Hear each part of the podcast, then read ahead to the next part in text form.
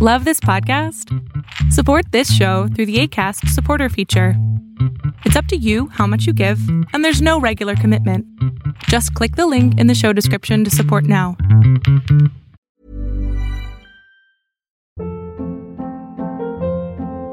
Hold up. What was that? Boring. No flavor. That was as bad as those leftovers you ate all week. Kiki Palmer here, and it's time to say hello to something fresh and guilt-free. Hello Fresh. Jazz up dinner with pecan-crusted chicken or garlic butter shrimp scampi. Now that's music to my mouth. Hello Fresh. Let's get this dinner party started. Discover all the delicious possibilities at hellofresh.com. Quality sleep is essential. That's why the Sleep Number Smart Bed is designed for your ever evolving sleep needs. Need a bed that's firmer or softer on either side? Helps you sleep at a comfortable temperature? Sleep Number Smart Beds let you individualize your comfort so you sleep better together. JD Power ranks Sleep Number number 1 in customer satisfaction with mattresses purchased in-store. And now, save 50% on the Sleep Number limited edition Smart Bed for a limited time. For JD Power 2023 award information, visit jdpower.com/awards. Only at a Sleep Number store or sleepnumber.com.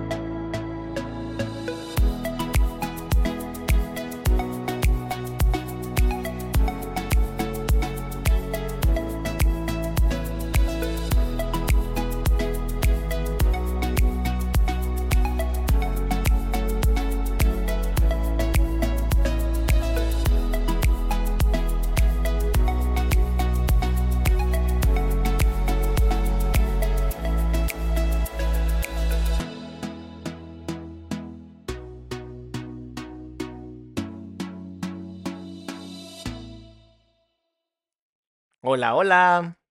¿Cómo están, salamandras? Eh, veo, veo, otra, sigue, el, sigue el problema con YouTube. Por más que ya hablé con, con mi, mi, asesor de YouTube y le dije, oye, eh, está apareciendo, o sea, yo lo pongo a las 7 en punto y a la gente le aparece a las 6. Y me dijeron, sí, ya lo estamos trabajando, ya estamos resolviendo. Entonces, yo sé, yo sé. Pero bueno, hablemos del tema, ahora sí que hablemos del elefante rosa en la habitación. Eh, es esta chica, es Pichardo. Pichardo es eh, un tema que en el 2017 sacude México. Y sacude México de una manera brutal. Y eh, hay una periodista que fue la que ayuda a la fiscalía a, eh, atrapar a esta mujer porque pues terminó con la autonomía de su pequeña. Eh, Justo cinco días antes, creo que tiene cinco días este video. tiene siete días. Eh, hace siete días salió este video. Y que subió, creo que ocho o nueve días después, subió un video como con los avances y pues la empezaron a atacar muy fuerte, ¿no? Entre las cosas que le pusieron es que desde su privilegio y pues ya sabes, típicas pendejadas woke eh, de progresista que obviamente pues ni siquiera saben las idioteces que está diciendo. ¿No? Porque si algo ha hecho Saskia durante dos, 17 años, 15 años, pues es trabajar, ¿no? Entrevistando personas pues, en la cárcel. Tiene toda una fundación que se llama Reintegra. Em, que además, reinserta, perdón, reinserta. Eh, que además tengo este. Ay, no he hecho el unboxing, pero me mandaron esto. Me mandaron esto hace como dos meses, tres meses. Esto, la verdad es que no he hecho el, unboxing. Eh, ni, siquiera sé, ni siquiera sé cómo esté. Em, pero, o sea, la fundación es una maravilla, o sea, está haciendo cosas, mira, las niños y las niñas que viven situaciones de violencia en nuestro país sufren heridas que vulneran sus derechos, lastiman desarrollo, y entonces viene, viene un montón de cosas, ¿no? Viene esta carta, ¿no? De ellos que me mandaron. Les digo que esto me lo mandaron hace, un hace por lo menos dos meses y yo soy un terrible, terrible anfitrión. Entonces no he hecho yo la, el unboxing. Pero vienen varias cosas y pues digo, voy a aprovechar hoy, ¿no? O sea, todo, es, todo está pintado para, para rojo, sus vidas son rojas, grises, beige, blanco, morado. O sea, ¿cómo puedes hablar tan mal de una, de una mujer que se ha dedicado a hacer todo esto y que se ha dedicado a, generar conciencia? Conciencia es la palabra. Porque según estos estamos, estamos revictimizando a la chiquilla que ya no está aquí. Y es como, ok, pero, pero tenemos que saber qué está pasando. Sobre todo, o sea, para mucha gente es, ah, ya está en la cárcel, ya se olvidaron de esa persona. Ajá, y luego, ¿qué sigue? ¿Por qué llegó a lo que tuvo que llegar? ¿Por qué hizo lo que tuvo que hacer? Entonces, este programa, que Psicólogo Reacciona, es entretenimiento. Es chisme educativo. Es la mejor forma que he encontrado para seguir hablando de salud mental, que les interese a las personas. Porque pues si nada más saco videos de cosas, pues es como, ah, qué padre, bien por ti, Salama, ¿no?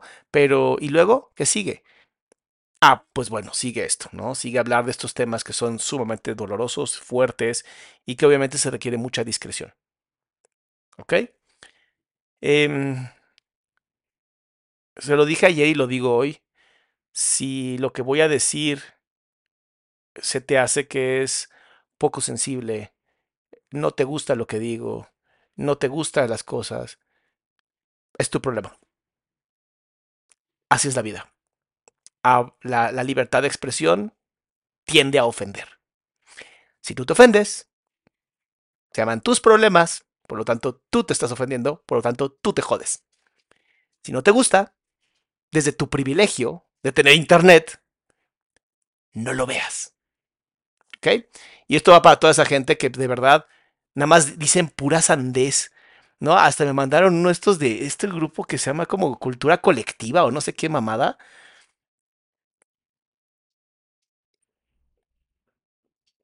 A mí me encanta porque hicieron todo un video de cómo, por qué Saskia estuvo mal en lo que hizo. Y yo,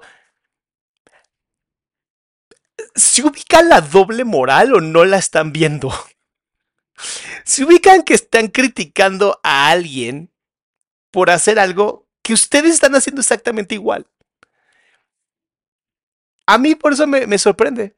Me sorprende muy cabrón. Me sorprende muy cabrón de las personas progres, los wokes, los famosos wokes. Son peores religiosos que los religiosos más calcitrantes yo, woke, tengo la moral más alta y por lo tanto yo debo decir que está bien y que está mal en el nombre de la tolerancia, pero voy a ser intolerante contigo. Y eso se me hace hipócrita. Doble moral. En el mundo de Internet donde vivimos hoy, no veas lo que no quieres. No, porque una persona hasta puso esta mamada de, de, es que no cualquiera merece ser escuchado. Pues no lo escuches, pedazo de animal. No me jodas. No me jodas. Es que es, es, es, triste, es triste cómo se pone en esta posición de yo moralmente mejor que tú y te digo cómo debes de vivir la vida, ¿no? Y o sea, lo mejor del mundo es el comunismo, ¿no? Desde mi iPhone tomándome mi latte, o sea, hipócritas, copos de nieve como yo los llamo. Entonces vamos a divertirnos, ¿qué les parece? ¿No? Eh, si no les gusta, ya se los dije, lárguense tienen la opción. A los que sí les gusta, bienvenidas y bienvenidos a la Mandras, porque aquí tenemos criterio. Y tener criterio significa poder mirar un lado, luego mirar el otro y luego elegir de qué lado quieres estar. Y nunca tengas miedo de levantar la voz si tienes algo que decir. ¿Va? Entonces vamos a ver un tema muy complicado, muy difícil. Se requiere, por favor, mucha discreción, sobre todo papis, mamis. ¿Va? No es para, no es para niños. ¿Ok? Empecemos.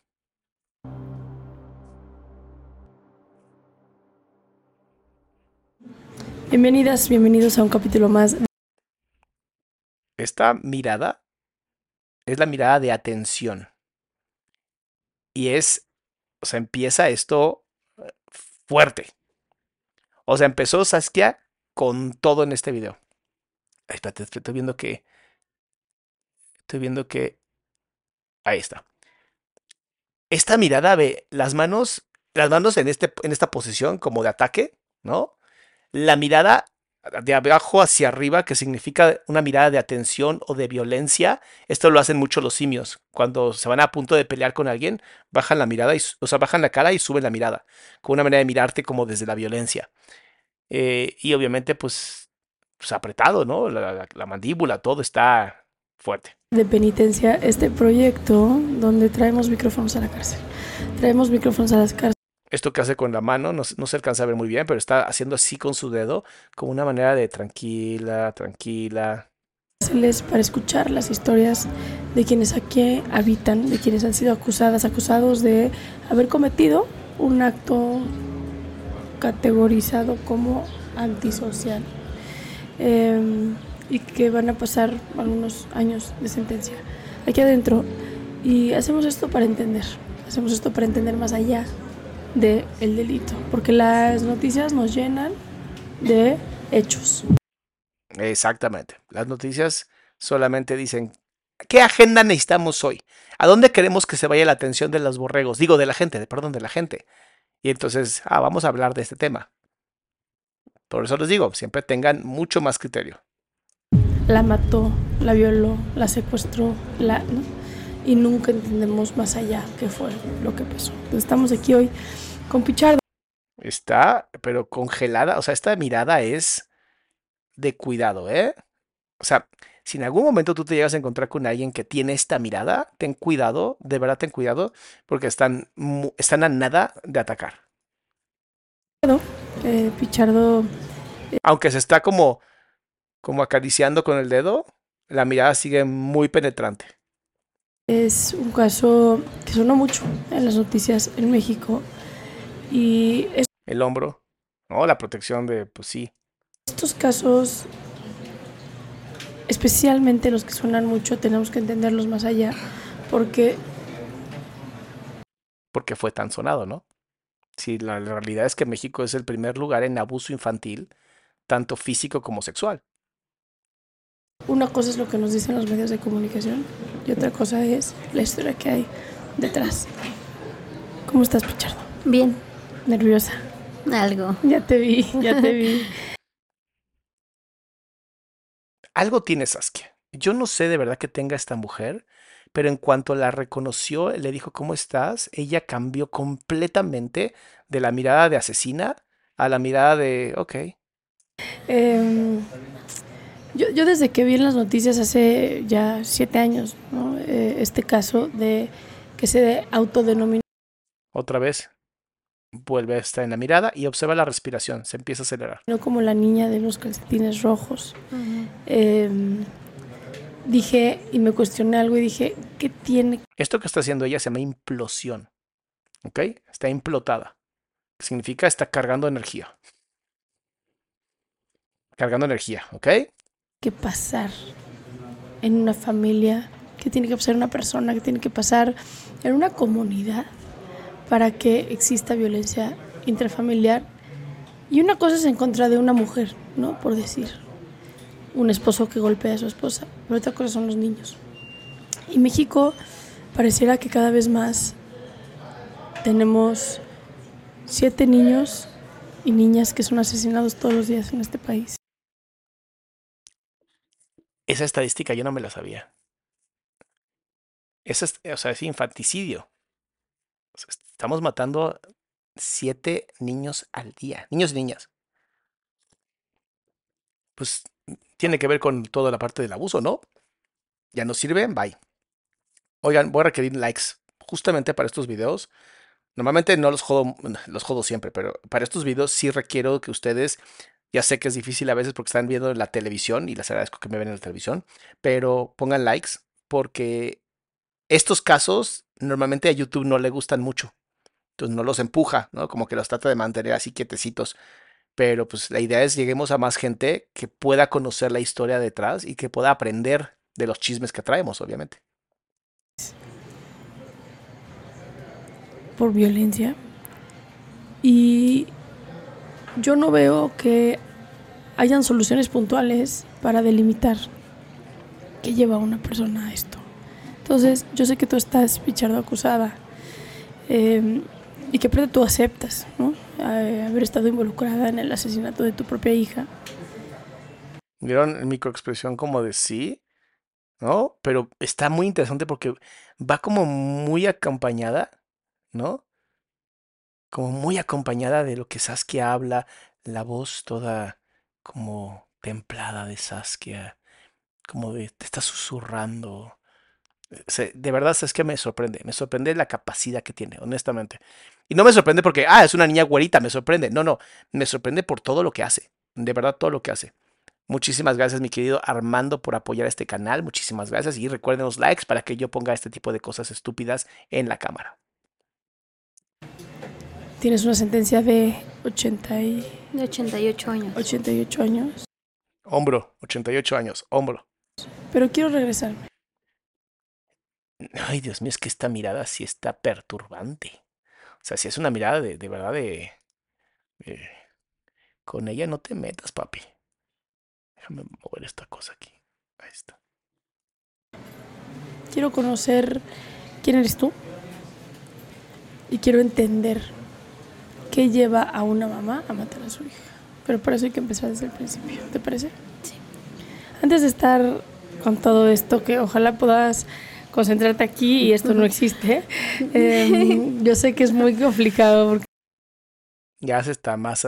Les digo que Saskia es amansadora de reos. O sea, yo no sé qué tiene esta mujer, pero podría sacarle confesiones a quien sea. Que para quienes están escuchando nada más ven esto o, nada más escuchan estos dos micrófonos, pero no ven toda lo que hay detrás. Em, y, y, voy a tratar de generar este que seamos tú y yo nada más en este espacio, ¿vale? Ok, entonces posiblemente la mirada de asesina no es para ella, sino es a lo mejor para la gente que hay atrás, ¿no? Como de no se vayan a meter conmigo. Em, ¿quién, ¿quién, es Pichardo? ¿Dónde, dónde, cuál, es, ¿Cuál es tu historia? Esto que hizo, ponerse enfrente es como de tienes tiempo para escuchar. Pues yo soy, bueno, vivo aquí en México desde que pues era una niña, tenía siete años, mis papás se separan. Y fue una separación muy fuerte para mí porque mi papá para mí era todo. Miren cómo empieza a acariciarse. Ahora está hablando la niña de siete años. Esto es muy importante que se entienda. Para todas las parejas, todas, todas, todas las parejas es importantísimo, es importantísimo que si van a tener hijos, sean conscientes que una vez que tengan hijos, separarse podría ser la destrucción de ese individuo. Aumenta casi siete veces. Así como lo está escuchando, busquen las estadísticas, no me crean a mí, pero aumenta casi siete veces la violencia que reciben estos pequeños cuando se separan los padres. Entonces, si van a tener hijos, de verdad se los digo, sean conscientes que una vez que están ahí los niños, tienen que hacer lo que sea para mantener esa relación de pareja. Aquí tienes un caso de lo que puede llegar a pasar. Y no es un caso pequeño, es un caso grave. Mi vida entera. Hasta la fecha me duele el que él pues se haya separado de mi mamá. Mi mamá cuando llega la separación de mi papá, que peleaban mucho, mucho. Mi mamá peleaba mucho con mi papá porque pues mi papá trabajaba en una fábrica de, hacer playeras. Y pues siempre llegaba a la casa, daba gasto, o sea, todo bien. Todo bien según ella, según la niña de 7 años. Pero mi mamá era una persona posesiva, celosa. Ay, señoras. Ay, señoras y señores, porque también los señores son bastante celosos. Si desde el principio, o sea, no es como que se casan y las personas cambian, ¿eh? Si desde el principio de la relación de pareja ya tienen problemas de confianza, no se casen. no tengan hijos, sepárense, mándense a volar, ahórrense muchos problemas. Y mi mamá siempre decía, es que tu papá anda de culero. Y tu papá anda pues con otra persona y así, ¿no? Y mi papá siempre le fue fiel a mi mamá. Ya cuando pues pasaron las cosas, se, se separan, me quedo con mi mamá. Cuando yo cumplo ocho años, me salgo de mi casa. Me voy para la casa de mi mamá, de mi papá. Mi papá ya era una persona diabética ya él pues ya no podía estar bien. O sea, en pocas palabras lo que estoy empezando a entender es, mi mamá es la mala porque mi papá estaba enfermo. Vean, el pensamiento de los niños es así, es 100% blanco y negro, es polar. Mi papá fallece y eso para mí... Dice Salama, dime que no has visto el video. Obviamente no vi el video, por eso estoy reaccionando con ustedes. Siempre me tengo que esperar para que pueda reaccionar con ustedes. Un dolor muy fuerte. Te lo estoy diciendo y siento un nudo en la garganta. Herida de abandono, apretarse los labios, ansiedad. Porque para mí fue algo muy... Fue todo para mí mi papá. ¿Qué edad tenías cuando se murió tu papá? Mi papá tenía ocho. Yo tenía ocho años cuando falleció mi Ah, o sea, papá. lo- Un año después de que la mamá lo corre de la casa, se muere. Órale. Luego, luego, cuando te fuiste a vivir con él. Y pues,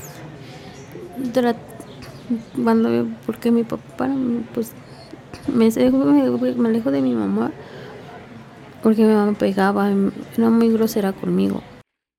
Ok, entonces había preferencia por parte del padre hacia ella, la mamá lo toma como un triángulo, empieza a golpear a la niña para castigar al padre. Interesante, interesante. Pues, o sea, porque yo me parezco mucho a mi papá, soy su mismo retrato de mi papá, y mi mamá me pegaba demasiado.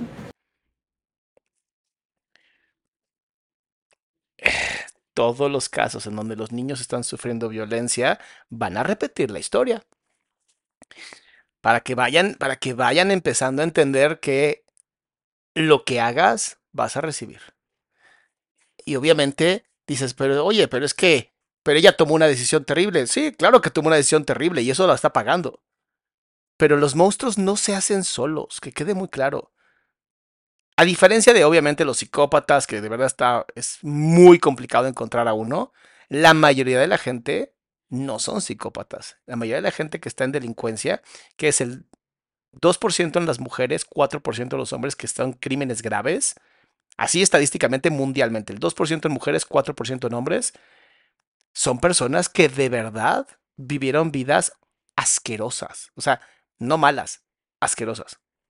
Demasiado. Estaba como enojada contigo.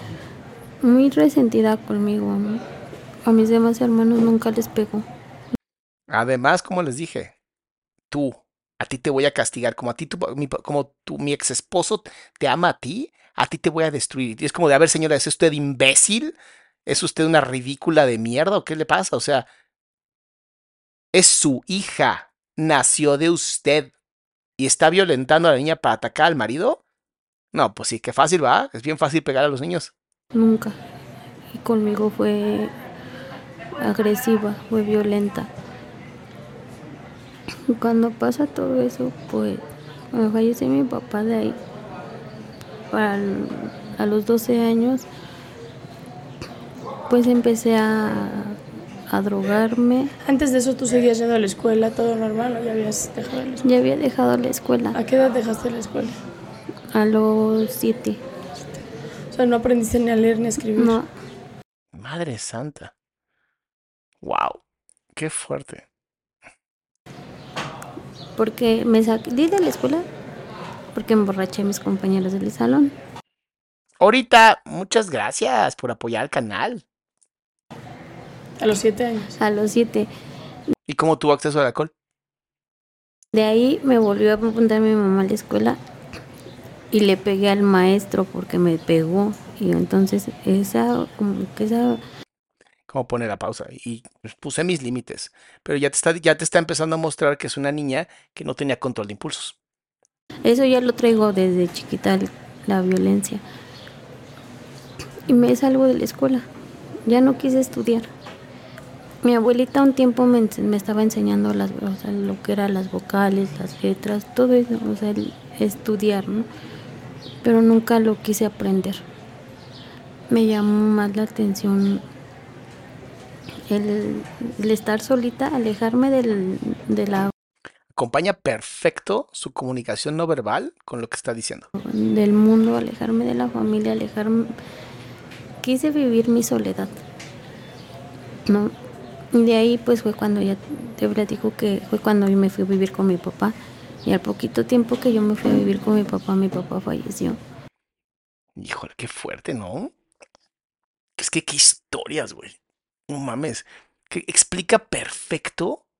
O sea, no justifica para nada, jamás va a justificar un crimen, pero explica. Y empiezas a entender la psicología que hay detrás. Y esto nos ayuda incluso hasta para poder generar conciencia y de esa misma manera, pues la gente pueda tener más, pues, más paciencia, ¿sabes? De ahí empecé a vivir pues irme a las tocadas callejeras, A los ocho años. Que quede claro la edad. Empecé a conocer al pues a la ahora sí que la amigo, banda a la- pesada. Mi querida Jack Alarcón, muchas gracias. Tú siempre apoyando este canal, de verdad, gracias. pues sí, a la banda, ¿no? A la banda de cholos, porque me junté con una, ban- una palomilla de cholos.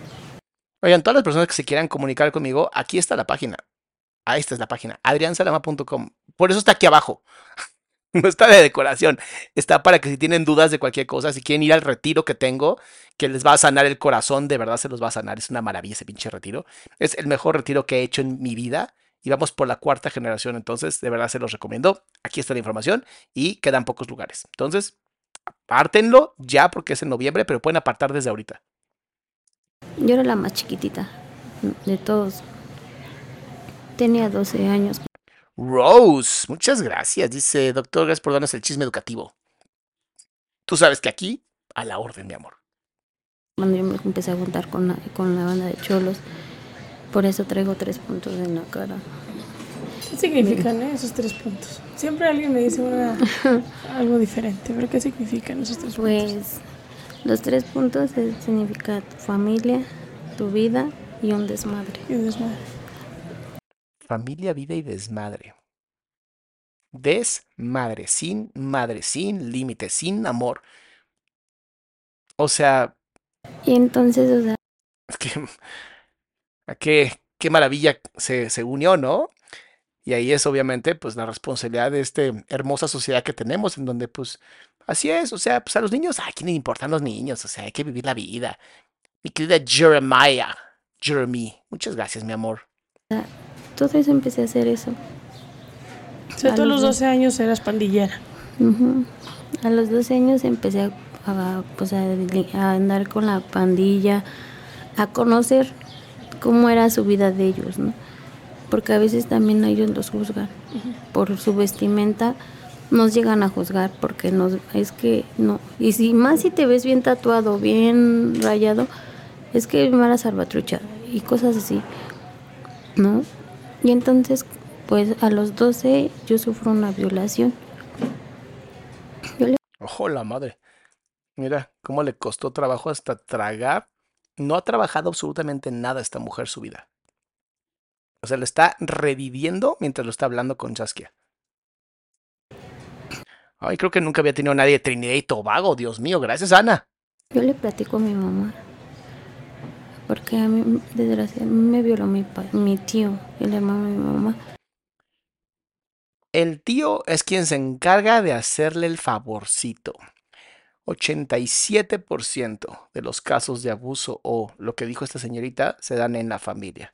Entonces luego no se anden diciendo idioteces, ¿ok? Mi querida Ana 1454 y Surisdai, muchísimas gracias a las dos por apoyar este canal. Yo le platico a mi mamá y mi mamá no me creyó, mi mamá me pegó. Me, pegó me pegó tan feo que me dejó marcas en el cuerpo con la manguera de luz de las esas anaranjadas. Fue, fue algo muy feo. Y pues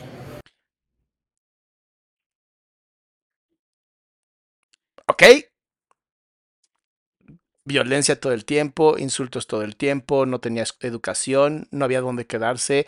Literalmente su papá se muere, cero límites, no hay amor de la madre, el tío es un pedazo de asqueroso animal pedo, ya sabes qué, que pues ojalá lo castren, ¿no? ¿Y eso no quieren que termine en una bomba? Perfecto. Para ahorita, a veces aprendes, aprendes a vivir así, aprendes a vivir con tu familia a base de golpes. Y ni siquiera vamos a llamarlo vivir, vamos a llamarlo sobrevivir. Porque no le quedaba de otra. Pero es que. Es que analicen porque, cómo puedes empujar a una persona a tal punto en donde haga algo tan horrible y asqueroso e inhumano. Y tú pretendes encontrarte una persona que a lo mejor digas, no mames, o sea, pues, vivía increíble y lo hizo por diversión. No, no creo que haya sido por diversión. Esta mujer de verdad Es que es horrible esto. ¿Por qué? Porque tu familia siempre te, te lo dice, ¿no? No, una mujer debe de hacer, debe de estar, de estudiar, debe de trabajar, debe de estar en su casa y atender a su, a su familia. Y en mi caso yo fui la mamá de mis hermanos. Yo cuidaba a mis hermanos. ¿Cuántos hermanos tienes? Ahorita somos nada más cuatro. ¿Y cuántos eran originalmente? Siete. ¿Se murieron los demás? ¿De enfermedades o...? No. Juliet, muchas gracias. Ojalá esto ayude para hacer diferencia. Claro que ayuda, mi amor. Muchas gracias y saludos hasta Las Vegas, Nevada. ¿Los mataron? Sí. No, pues sí, es una gran familia, ¿eh? Gran familia. Uno murió de enfermedad y el otro lo mataron. Lo mataron. ¿Por estar así con la con la banda pesada también? O? No. A mi hermano César, cuando él fallece, yo ya estaba aquí. Okay. Y ya ten... Ya me faltaba poco para irme. La primera vez la que primera vez aquí? que caí aquí en la cárcel llegué por robatra ausente y él estaba aquí. Él venía a verme. Y él me decía que, que él me iba a ayudar, que me iba a sacar de aquí que cuando yo saliera de aquí, pues ya no iba a volver a cometer el error que cometí de haber robado. ¿no? O sea, ya estaba en el camino de la delincuencia. Es que cuando hay falta de oportunidades, cuando los gobiernos no hacen lo que deben de hacer y existe tanta falta de oportunidad, a veces justamente la violencia es la cosa más tribal, lo más, lo más animal que existe y lo más fácil y sencillo de hacer. CP Angelina, de verdad, no sabes cómo apoyas este canal. Dice, doctor, en verdad mil gracias por el brevario que nos das. No soy psicóloga, pero siempre se aprende contigo mucho. Muchas gracias, mi amor. La idea es esa, la idea es justamente educar. Que quede algo, ¿sabes? Que del chisme quede algo educacional. Pero bueno, sigamos porque este tema sí es bien pesadito. Y los likes, ya somos más de mil personas, likes, piquen la like, piquen la like para que YouTube le llegue a más gente. Porque cuando yo caigo aquí la primera vez, vengo por robo ausente, porque me hacía falta para comprar los pañales de mi hija por la que ahorita vengo. Y este, mi hermano llega de Cuautla y me venía a verme y me decía, vamos a estar bien. O sea, imagínate, ella ya tenía a su hija y robó para poder pagar pañales. Algo que debería ser básico. Básico. Tener por lo menos para poder tener a tus hijos. Lo básico. Y luego agrégale que no sabemos cómo fue que se embarazó. Tienes que salir pronto y si de pronto voy a faltar poco para que yo salga. Además, ok, va, robo pañales. ¿Para qué mierda la metes a la pinche cárcel? ¿No es más fácil decirle, ¿sabes qué, reina? La super cagaste, trabajo comunitario, vas a apoyar a la sociedad, ¿no? Y, y conforme vas trabajando, pues terminas de pagar los pañales, ¿no? Haces un bien a la sociedad mientras sigues con tu hija, no te quitamos la libertad. O sea, la libertad de verdad aquí en México la quitan a diestra y siniestra, ¿no? Y es como de, ¿no hemos encontrado una mejor forma de hacer las cosas? O sea, ¿de verdad nos sirven los delincuentes en la cárcel? Porque hay muchísimos delincuentes en cárcel que de verdad los agarraron por cosas que dices, neta, por eso lo metieron en la cárcel. O sea, estamos manteniendo con miles de millones de pesos las cárceles para casos que de verdad ni siquiera vale la pena, que podrían ser reinsertados y que hagan servicio comunitario que funcione, pues obviamente Saskia se ha dedicado toda la vida a mostrar justamente de, vean la porquería de, sistema que tenemos. Yo sí quiero saber cómo fue que nació su hija, porque ¿de dónde, qué fue? ¿Fue de lo del tío? ¿Fue después con alguna persona de la banda? ¿Qué pasó? Mi querida Ana, gracias a ver, gracias a ver sus videos me animé a iniciar terapia. ¡Ay, eso me encanta! No mames, qué ching... Mira, te tocan doble a ti. Ana, felicidades, mi amor. Felicidades. Cuando yo me marco a mi casa, me dan la noticia de que mi hermano falleció. Que mi hermano lo mataron y lo fueron a tejar hasta Iztapaluca. Y es que así como de, no mames, no mames. ¿Sabes por qué lo, ¿Sabes por qué lo mataron? lo quisieron asaltar. Ok. Y como él no, no se dejó que, Que le quitaran sus cosas. que le quitaran sus cosas, lo mataron. Lo fueron a dejar hasta Iztapaluca. Lo desfiguraron muy feo. Y hasta cuando yo salí me enseñaron el periódico. O sea, en pocas palabras, no solamente era un asalto eso. Porque un asalto que sale mal, sí, ok, va, bye.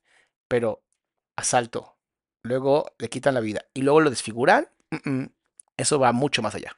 cómo lo dejaron. Él era para mí como mi papá. Era todo. O sea, perdió a su segundo papá. Nada más para que vayan agarrando la onda de lo poco que tenía, se lo quitan. Y ahorita, a pesar de que ya lleva, ya tiene mucho tiempo que falleció, me sigue doliendo su muerte. Claro. ¿Por qué? Porque no me puede despedir de él. No le puede decir que Y querida Chapis, muchas gracias, como siempre, apoyando este canal. que lo amaba, que era todo para mí. Él era mi segundo papá. Porque él siempre me decía, debes de ponerte chingona, ¿no? Porque la vida allá afuera está más fuerte.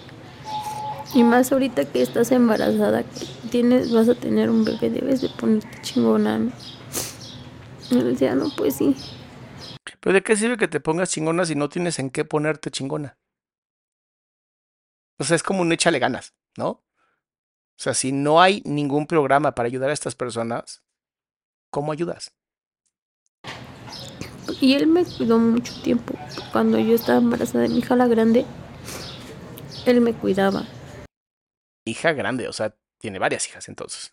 O sea, él estuvo conmigo hasta que yo me alivié. Y siempre, ¿Cómo me caga que digan me alivié? Es como de, no es una enfermedad. fue todo, hasta cuando tuve a mi hija Lupita igual, ¿no? ¿Cuántas hijas tienes? Tres Wow. Niñas todas. niñas, es Belén, Karen y Lupe. Lupe es la que murió. Ok. Vamos a hacerle caso a Saskia. Ahorita tienes dos. Tengo tres. Es Belén, Ángel, Karen y Lupe. Ah, o sea, tienes un niño ahí metido. Ok. Y de ahí, pues empecé Pues siguiente pregunta, ¿hijos de quién? O sea, a mí sí me interesa saber, o sea, ¿cómo es que tienes tres hijos? Bueno, eran cuatro, pero... empecé a drogarme. Cuando yo me libré de mi hija de Belén, empecé ¿Qué a edad drogar. tenías con tu hija más grande? Tenía 15 años. ¿Qué?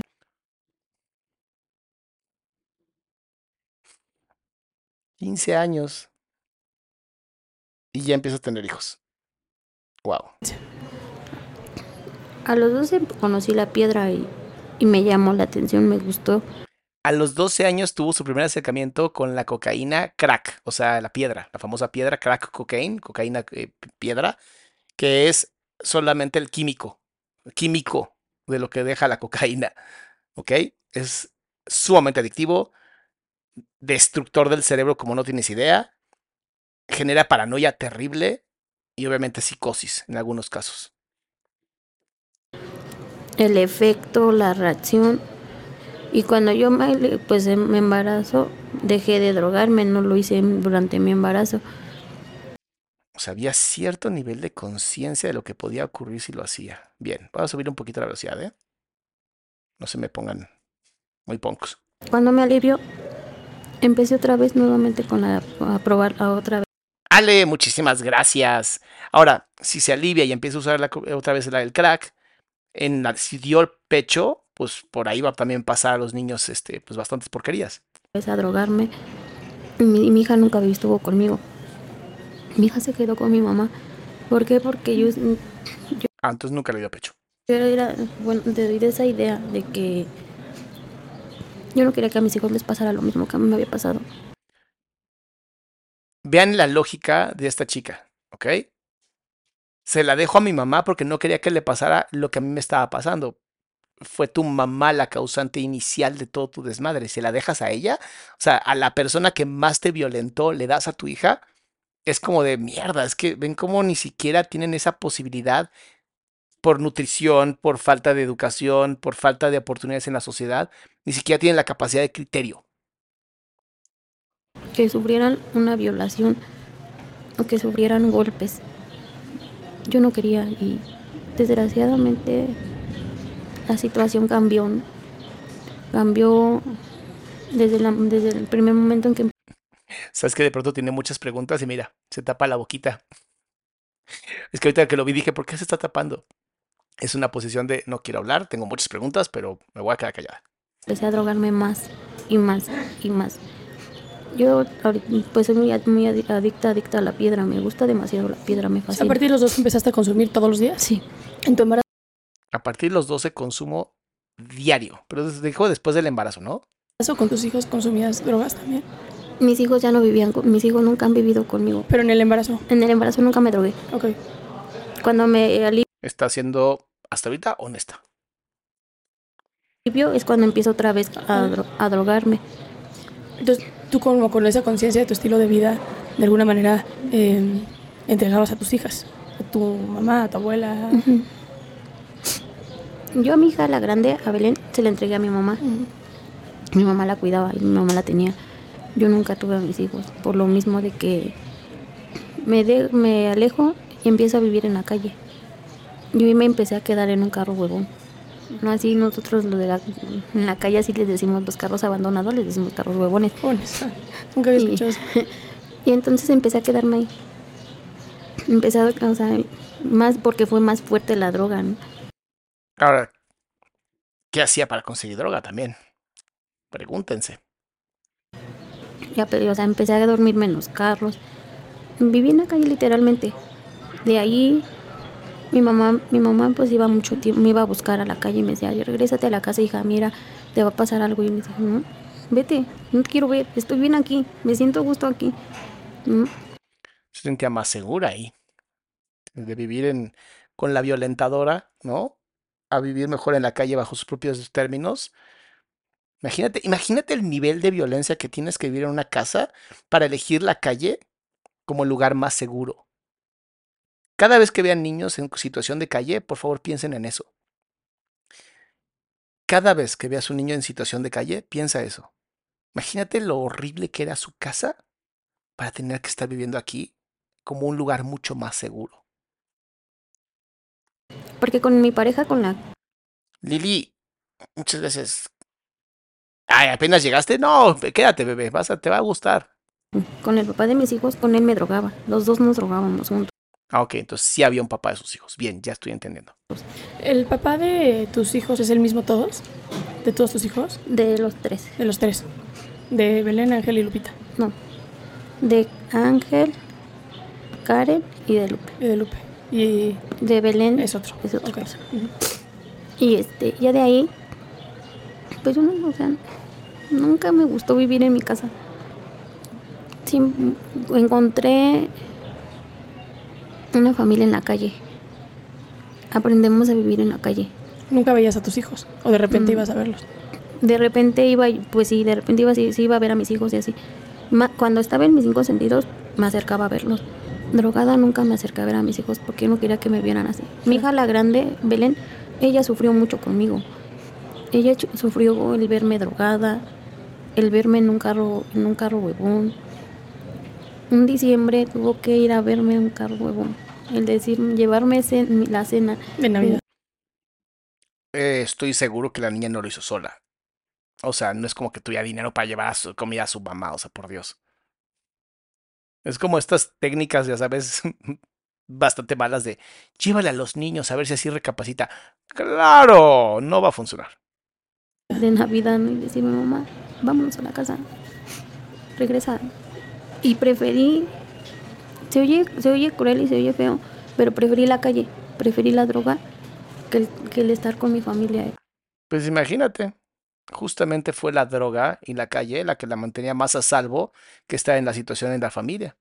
Lo chistoso es que ella abandonaba también a sus hijos, ¿no? Como de, bueno, pues ahora ustedes a ver si les toca suerte, ¿no? Es como de, a ver, falta completamente de muchas situaciones racionales que seguramente por violencia, falta de alimentación, poca educación, todo, no pudo desarrollar. Mi querida Berta, muchísimas gracias por el apoyo a este canal. que el estar con mis hijos, que estar con mi lo que era mi familia, ¿no? Entonces de ahí nunca, nunca me hice cargo Jeremy, también, muchísimas gracias, Dios mío. Hoy andan muy dadores, gracias, de verdad. de mis hijos. Siempre para mí fue más importante las drogas, ¿no? Las drogas, el desmadre, el coto, el, andar cotorreando con la banda. La anestesia, así es, eso es lo que más le gustaba de la calle, que podía realmente estar anestesiada. O sea, todo ese tipo de cosas para mí fue más importante que mis hijos. Ah. Después de ahí, pues ya pues, digo que salgo de aquí, re- encuentro, me dan a mi hija, porque mi hija no vivía con mi mamá. A mi hija de mi hermana, mi hermana Evelyn, la fue y la empeñó por 300 pesos. ¿A cuál de tus hijas? A Lupita, por la que vengo. A ver, va de nuevo. Mm, Se me fue muy cabrón el pedo. La fue y la empeñó por 300 ¿Quién empeñó a su hija? Digo que salgo de aquí, re- encuentro, me dan a mi hija, porque mi hija no vivía con mi mamá. A mi hija de mi hermana, mi hermana Evelyn, la fue y la empeñó por 300 pesos. Su hermana empeñó a su hija. Alguien explíqueme cómo se empeña un niño. ¿A cuál de tus hijas? A Lupita, por la que vengo. Y este, cuando yo salgo la primera vez de aquí. La empeñó, la, regal- la vendió. Porque ella también tenía Es- problemas de adicciones. Sí, ella se- le, le gusta mucho la marihuana.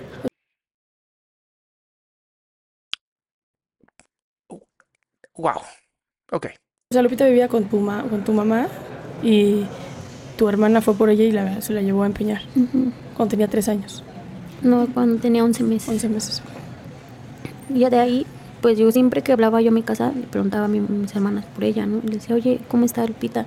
No, que está bien. Evelyn se la llevó.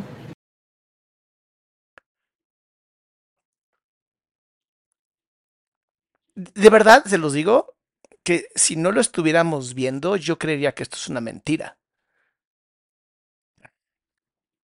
Este acercamiento tan bestial, tan crudo de lo que es nuestro México, en pleno siglo XXI, 2023, escuchar esto es impresionante, impresionante.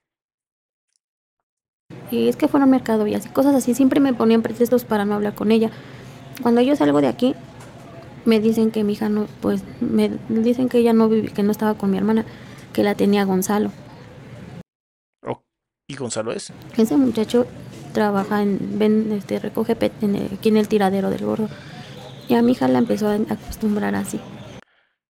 Se le vendió a un, un pepenador, un recolector de basura. a separar el PET, que era el aluminio, que era el- el- las botellas del suavitel, las de coca, la- o sea, todo ese tipo de cosas, mi hija ya lo sabía A hacer. los 11 meses. No, a los tres años. Ok. Cuando yo la, ya salgo de aquí y la recupero, Ah, estuvo casi dos años dos años con, con ese señor. dos años, cuatro meses. Con ese- con un señor que pagó 300 pesos por ella. Ok, ¿para qué pagaría un señor 300 pesos por una niña? Híjole, con esa persona, porque esa fue la- el tiempo que yo estuve aquí la primera vez, yo estuve dos años, cuatro meses. Y esos dos años, cuatro meses mi hija estuvo con ellos. Y a mi hija la acostumbraron a todo eso, a, a separar las cosas. Y cuando yo salgo, ¿A qué otra Mm. cosa le acostumbra? a- le cortaron el cabello, la- le cortaron el cabello de niño, le pintaron el cabello de rojo. O sea, ella ya sabía separar lo que era separar el cartón como si fuera un muñeco. Como si fuera un muñequito. el PET, el, al- o sea, todo ese, de- el plástico. y ella solita agarraba la escoba y se ponía a barrer. Para todas aquellas mamás que dicen, ay, mi hija de tres años no sabe hacer nada, mi hijo de tres años es un inútil. No, ustedes los están inutilizando. O sea, empiecen a darles más labores a sus hijos, obviamente no a este nivel, que es violencia, ¿no? Pero los niños y las niñas de verdad son sumamente capaces. Nada más hay que tener paciencia, ¿no? Pero a mí me, me sorprende muchísimo. De verdad es que es que es, es inédito, es que no, no es comprensible que puedan vender una niña por 300 pesos. y cosas así. Y decía, no, es que este va así, mamá. Mamá, oye, es que este va así. Yo quisiera saber cómo la recuperó. Surisdai, muchísimas gracias, mi amor. Y esto va así. No, ¿qué no sabes que este, el- esta de Clarasol va con este del Suavitel? Y yo, no, es que eso es plástico, todo va para la basura. No, mamá. Un tiempo, em, yo vivía, nada más vivíamos las dos. Tú y Lupita. Yo y Lupita dejé de drogarme como un mes. Y ahora imagínate la crisis de abstinencia de algo que es como el crack, que es de las cosas más horribles en el cerebro. Cuando yo salgo de aquí de la cárcel, dejé de drogarme un mes y medio. Ya no me, no me drogaba, o sea, nada más trabajaba O sea, sí se podía drogar en la cárcel, nada más para que tiendan el nivel de cárceles que tenemos en este país. vendía en el tianguis vendía este nopales, calabazas, todo ese tipo de verdura en el tianguis. No me drogaba. La, con la situación en la que la- me empiezo a drogar nuevamente es porque me llevan al panteón. Donde está, donde pues está enterrado mi hermano. De ahí mm, siempre para un alcohólico o para un drogadicto buscamos pretextos, ¿no? Porque salir de una adicción no es nada fácil. O sea, nada fácil. O sea, tienen que entender que las adicciones son enfermedades. Y como enfermedades, lo que se ve, ¿no? En el abuso de sustancias es lo que creemos que es la enfermedad, pero no. La enfermedad es mucho más profunda. Tiene que ver con traumas, tiene que ver con hipersensibilidad, tiene que ver con trastorno de tiene que ver con eh, eh, como a lo mejor trastornos de la personalidad. O sea, hay muchos factores, muchos factores por los cuales una persona puede ser una adicción, puede generar una adicción. Entonces, un mes de, de no estoy consumiendo no significa ya está curado. Una adicción no se cura y que quede muy claro. Las adicciones no se curan. O ponemos una un pretexto para drogarnos. Y ese fue como que mi pretexto, ¿no? Para volverme a drogar. El que me hayan llevado al panteón y haya visto a mi hermano en ese lugar. Y, el, y de ahí ¿Ven cómo su pensamiento sigue siendo el de una niña chiquita? Deja la parte del no saber hablar, no saber usar las palabras como se usan hoy. Eso no importa. La llevan al panteón a ver una tumba y ella en su mente vio a su hermano. ¿Ok? Para que entiendan cómo. Quiero que traten de, de entrar en ese cerebro. O sea, parte de lo que a mí me gusta justamente la psicología eh, de criminales, todo esto, es poder ponerte en esa posición y darte cuenta que estas personas que se atreven a hacer las cosas que se atreven a hacer, de verdad no están tan alejadas de cada uno de nosotros. O sea, absolutamente nadie está libre de pecado. Eso es muy importante. Pero poder entrar en, este, en esta parte y decir, ¿qué ocurrió? ¿Por qué generó lo que generó? ¿No? ¿Cómo se puede romper algo a tal nivel donde de verdad la vida de una pequeña no valga nada? y empecé otra vez a drogarme. Y me vuelvo a salir de mi casa. Y dejo a mi hija con mi mamá Chela. ¿Qué está pasando? De ahí, este, Ah, agua. Pues empecé, empecé, empecé a drogarme más. O sea, ya no era Está bien preocupada Saskia porque quiere algo y está mandando mensajes en el celular y no lo está logrando. Y entonces este es muy estresante porque ya te está contando la historia, estás logrando la entrevista y hay empatía, ¿sabes? Y hay que romperla para generar algún tipo de necesidad. ya no era de una piedra, ya era de, ya eran dos gramos. Y ahí tu hija vivía contigo todavía, bueno, con Cuando, tus cuando yo me, cuando yo me junto, tenía como un mes que yo me junté, ahí le- cumpliendo el mes viviendo con mi causa con la que vengo. Con mi causa. Eso supongo que es una relación lésbica, ¿no? Con Pablo, O sea, es un güey. Ya no entendí nada. Yo voy por mi hija. Espérate, déjame regresar porque no estoy entendiendo. Como un mes que yo me junté, ahí le- cumpliendo el mes viviendo con mi causa con la que vengo, con Pablo, No, no era una lésbica, era un güey. Bien, ya entendí. yo voy por mi hija, con la familia con la que la tenían. Con la familia que, o sea, ni siquiera ya era la familia, su propia familia, ya era otra familia. Me la llevo. ¿Cómo sabías que la tenía ese güey? Esta, ¿Por qué? Porque esa familia con la que, la que la tenía, yo la conozco. Ah, ok. Yo viven en la misma cuadra donde viven los padrinos de mis hijos. Y ahí mi hija sale de la casa de mi mamá Laura y se va con a la casa de doña Rosa. Y entonces por eso supe- sabía que Lup- esta Lupita vivía, estaba ahí con doña Rosa. Entonces de ahí empieza, empieza más. Cuando yo me la llevo, estaba bien.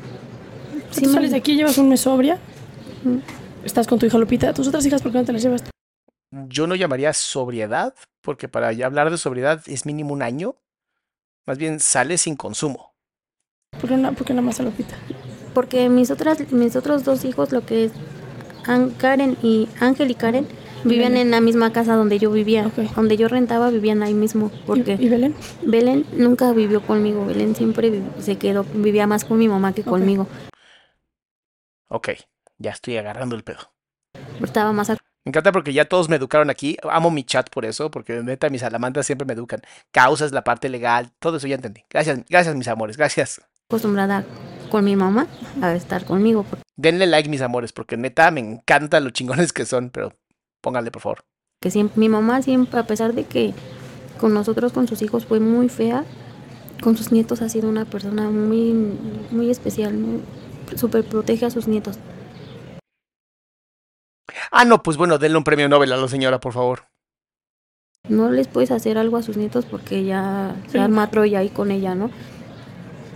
Vean cómo se repite la cadena de dolor. Estoy seguro, seguro que es una cadena de dolor de para arriba ad infinitum, donde la madre es una perra, la abuela es un amor, ¿sabes? Entonces ahora imagínate el nivel paradójico de vida en donde por una parte te odian y te, y te violentan y por otra parte te cuidan y te aman y es como de, a ver, espérate, ¿en qué mundo estoy viviendo en donde la violencia, el dolor y el amor están unidos? O sea, ¿cómo no sé? O sea, de verdad piensen que nada más el 2% de las mujeres han cometido este tipo de, violencias como el de esta chica, solo el 2% a nivel mundial.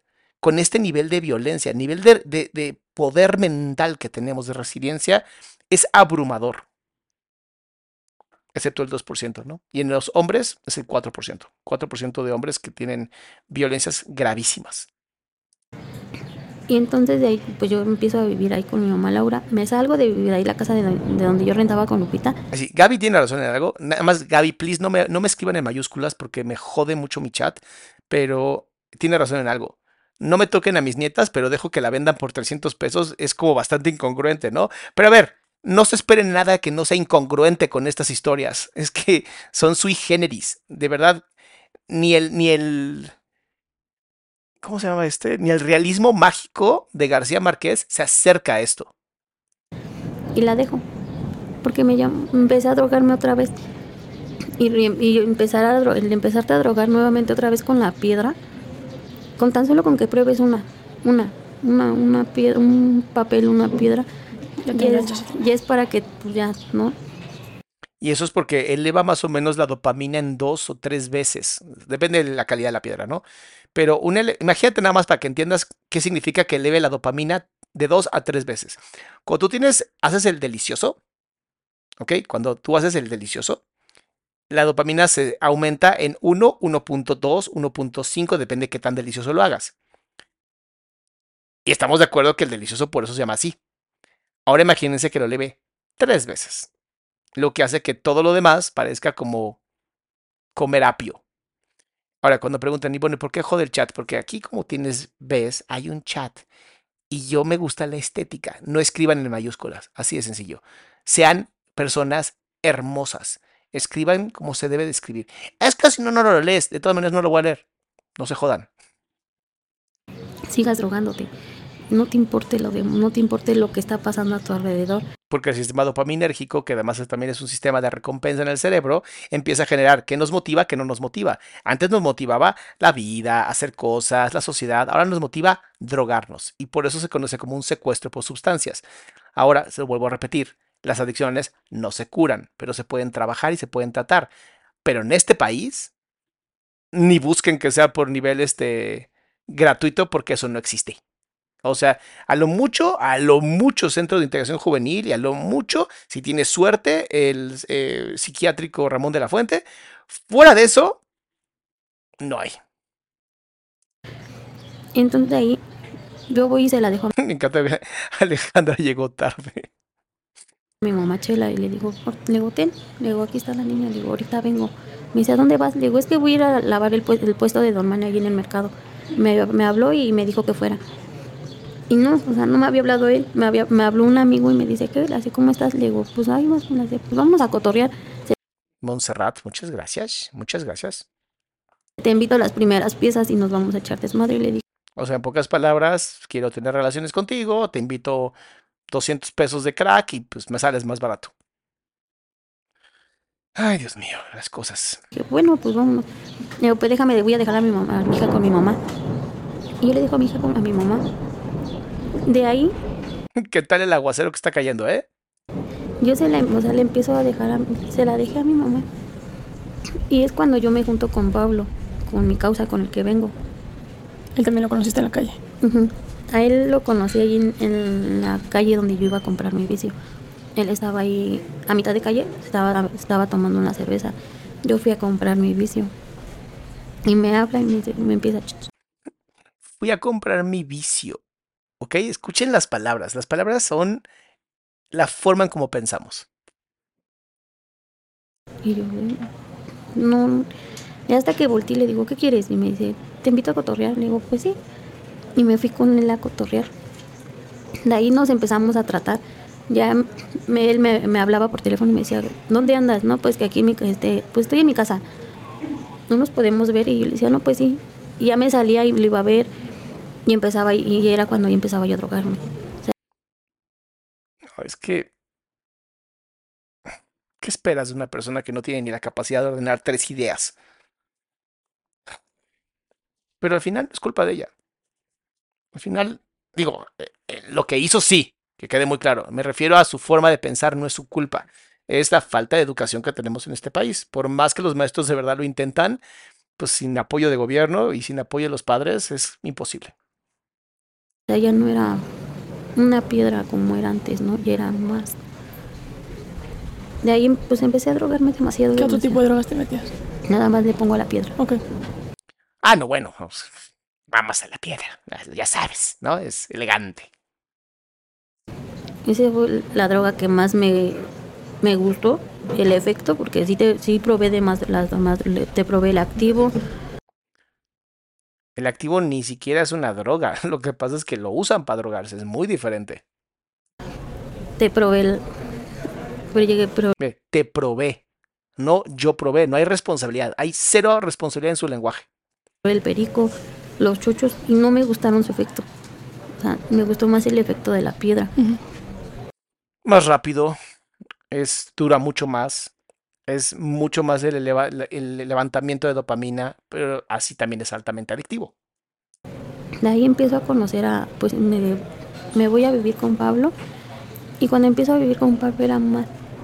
O sea, Y cuando habla de Pablo, hace to- todo el tiempo este movimiento. ¿Ok? Todo el tiempo el movimiento ya es como inconsciente, ¿no? De protección. De levantar el cuello.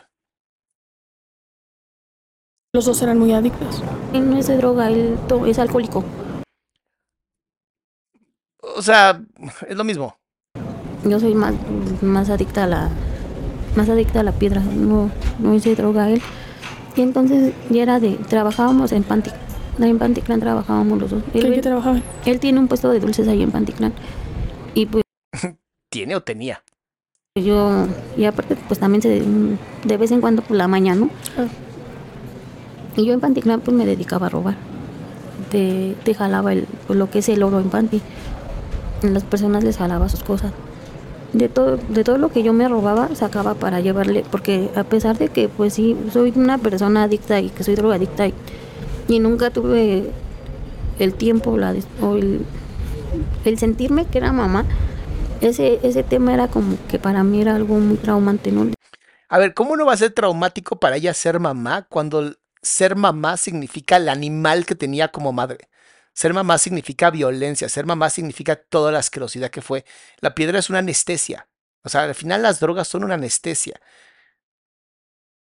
Es, es que me da tanta, tanta rabia el que además hay gente todavía tan idiota que dice, pues se drogan porque quieren y lo pueden dejar cuando quieran. Ah, sí, vamos a drogarte y a ver si puedes.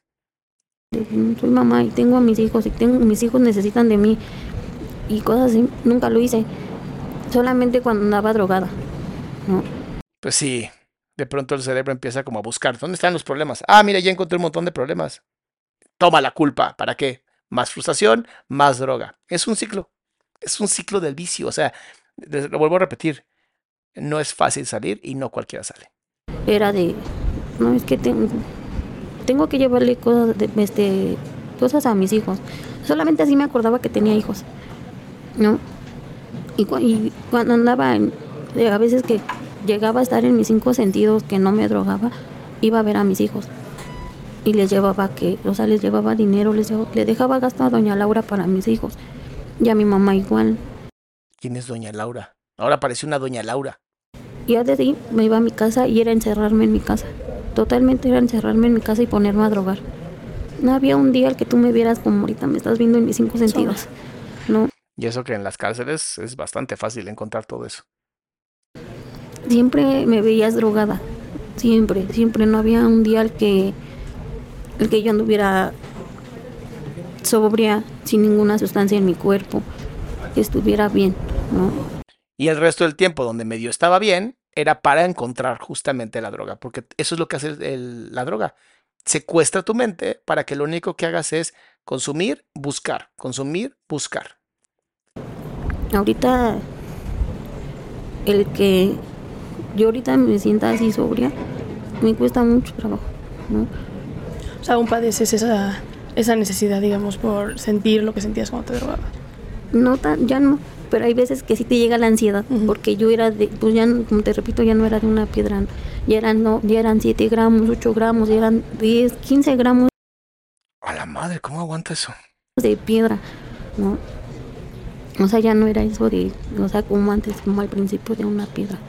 Vean cómo las drogas además van generando tolerancia y entonces tienes que ir subiendo y subiendo, subiendo, subiendo al punto donde ya no tienes control. ya eran, ya eran más gramos, ya era más fuerte, ¿no? Y ahorita que estoy aquí en reclusión, que pues nuevamente caí a la, caigo a la cárcel por un delito más grave que por el que llegué la primera vez, y que ahorita estoy sobria, sin drogarme, sin tener ni una, nada de drogas en mi cuerpo, me siento súper más tranquila. ¿no? Sí, la droga sí sí te genera más ansiedad y más malestar. Ahorita el que tú estés, que yo me encuentre en este lugar, Gracias, chat, por informarme quién es Lupita. Digo, la señora Laura, no Lupita, ya sabemos quién es. sin droga, sin andar en el desmadre, me ayuda, me ayuda para reflexionar Claro. y para ver en qué, en qué fue, el que- en qué momento la cagaste, en qué momento te pasaste de lanza, en qué momento cometiste el delito, ¿no? ¿Y en qué momento? Porque mm, sí- sí me gustaría que adentremos a ese tema. Exacto, porque necesitamos saber qué pasó. O sea, ya, ya sabemos que toda su vida era una mierda. Ok. ¿Cómo llegamos a la necesidad de acabar con la vida de su hija? Porque hay muchos niños, como lo dije al principio, ¿no? que sufren violencia de sus propias madres, incluso. Tú tienes una sentencia grande, pero tu pareja, Pablo, tiene una sentencia aún más grande. Sí, En los medios de comunicación, el culpable es él.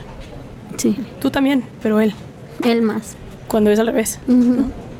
Y, y- y- y te- y también este sentido me parece interesante que lo estamos platicando porque automáticamente las mujeres no somos violentas. Los que son violentos son los hombres. Ah, ¿Cómo que no son violentas? Por favor, lean nada más un libro de psicología evolutiva y analicen cuándo usamos la violencia y cuándo usamos la agresión. Los seres humanos, sin importar el género, Somos violentos, por Dios. Si justamente lo que tienes que hacer es socializar a los niños y a las niñas a partir de los 0 a los 4 años para evitar este tipo de impulsos violentos. Pero si la forma de socializarlos es con más violencia, ¿qué creen que va a pasar? Y aún así, que solamente el 2% cometa crímenes violentos en las mujeres y 4% en los hombres, a mí me sorprende, de verdad me sorprende. Los que violentamos a nuestros hijos son los hombres, no las mujeres. Entonces, ¿cómo fue que tus hijas o, o Lupita vuelven a vivir contigo y tú ya vivías con Pablo en ese entonces? Sí. Cuando yo me voy a vivir con Pablo, al mes es cuando yo voy por Lupita, donde ya estaba viviendo, me la llevo. ¿A dónde la habían empinado? No, a donde ya la- con Doña Rosa. Ok. Ahora estaba con Doña Rosa, ¿eh? Para que vayan entendiendo que la niña tenía una inestabilidad completa. Ay, Dios mío. Yo me la llevo. Porque de hecho ella se le iba a quedar. Nada más que la madrina de mis hijos, Doña Laura nunca me quiso dar la hoja de alumbramiento. Porque si a mí Doña Laura me hubiera dado la hoja de alumbramiento, yo se la hubiera dejado a Doña Rosa. Todo es una secuencia de malas decisiones. Todo. Doña Rosa se le, iba, se le iba a llevar uno de sus hijos para Estados Unidos. O sea, le iban a registrar como su hija y se le iban a llevar para ¿Tú Estados querías Unidos. eso? Por una parte, yo sabía que mi hija iba a estar bien. Mejor. Mejor, mejor que con mi familia, mejor que conmigo, ¿no? Porque mi familia es una familia distorsionalmente mal, mal. Como ni siquiera tiene la capacidad lingüística de decir que su familia era sumamente disfuncional y que solamente repetían neurosis de dolor y que la seguían bajando generación tras generación. literalmente mal, ¿no? Porque mis hermanos, pues son, mi hermana Evelyn es drogadicta, le gusta la marihuana. Mi hermano Brian igual es drogadicto. Luz María es alcohólica. Marina, pues ella de plano nunca le gustaron las drogas, ella siempre ha trabajado y todo- siempre ha sido así, Vamos a llamarla el milagro. ¿no? Y mi mamá, pues es una fumadora compulsiva. Y entonces para mí era mucho mejor que mi hija se fuera. Que mi hija estuviera con esa familia. Ese día que yo me la llevo, yo acababa de fumar. Se la llevó en pleno estado de adicción y consumo. Sí, y drogada. iba drogada. o sea, y al otro día, que ya cuando yo reacciono, ya vi a mi hija conmigo y le pregunté a Pablo, le digo, ¿en qué momento nos la trajimos? Y me dice, ¿qué no te acuerdas? Le digo, no me acuerdo en qué momento me la traje. Estás hablando que un consumo ya de 10 gramos, 15 gramos, los estados son completamente psicóticos, o sea, fuera de la realidad completamente. La después fuimos con Doña Rosa, la y Doña Rosa te pidió otra vez la, la, la hoja de alumbramiento de Lupita.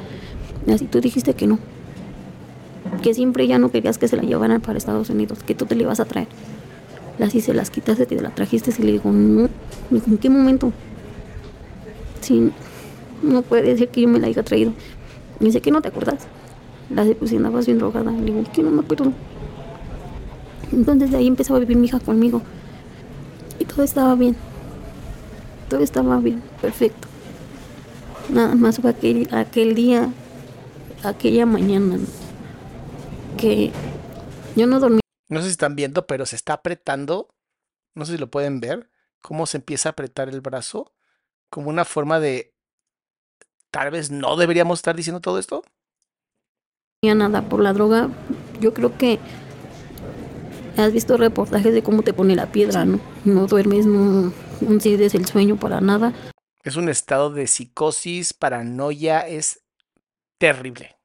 O sea, de verdad, conozcan bien las drogas para que nunca caigan en ellas. Pero eso de que ignóralas y no, no, sí conócelas, infórmate sobre cada droga para que nunca caigas en ellas. Por sobre todo, para saber los efectos a largo plazo. Y así me pasaba a mí. Ese día, ese día como a las 6 de la mañana, me acababa de acostar. Y mi causa, mi, mi causa con el que vengo, me despierta. Y me dice, párate, y las llevamos a, las a trabajar. Y revisa a la niña. Y cuando yo me despierto y me paro a ver a la niña, mi hija ya estaba hecha del baño. Y de, de ahí explotó la bomba. Me despierto, me doy el último jalón Ok, entonces la niña se había hecho el baño, Ella se despierta, obviamente no descansó nada, su cerebro completamente fundido, se mete más droga.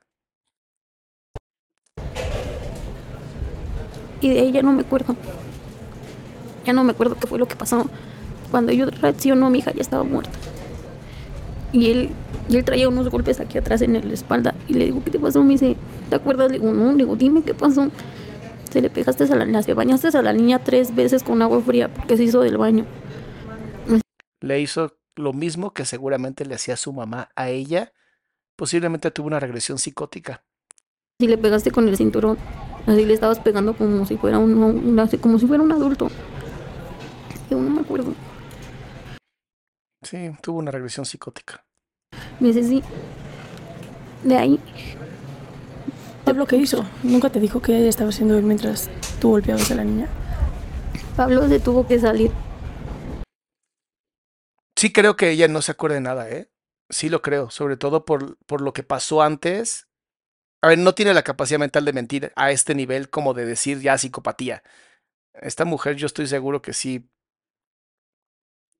tuvo regresión psicótica a ese nivel. Se salió a hablarle a su mamá y cuando llegaron, cuando llegaron a, pues a ver, ya no, o sea, ya estaba muerta. Ya estaban las cosas hechas. ¿Cómo fue que, que se murió? No por un cinturonazo.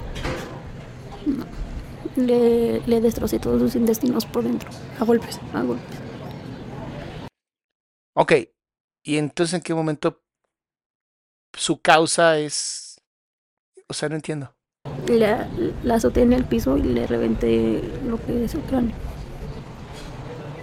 ¿Siete años después te acuerdas? ¿Tienes algunas memorias de ese momento? Digamos que recuperaste esa... Como fotografía, seguramente. Esa memoria. Sí, recuperas lo que pasa. Porque yo, yo me siento que no estoy tan, tan puteada por la droga, ¿no? Pero físicamente me puedo ver bien, pero por dentro estoy que me llevo la chingada, por dentro no estoy bien, ¿no?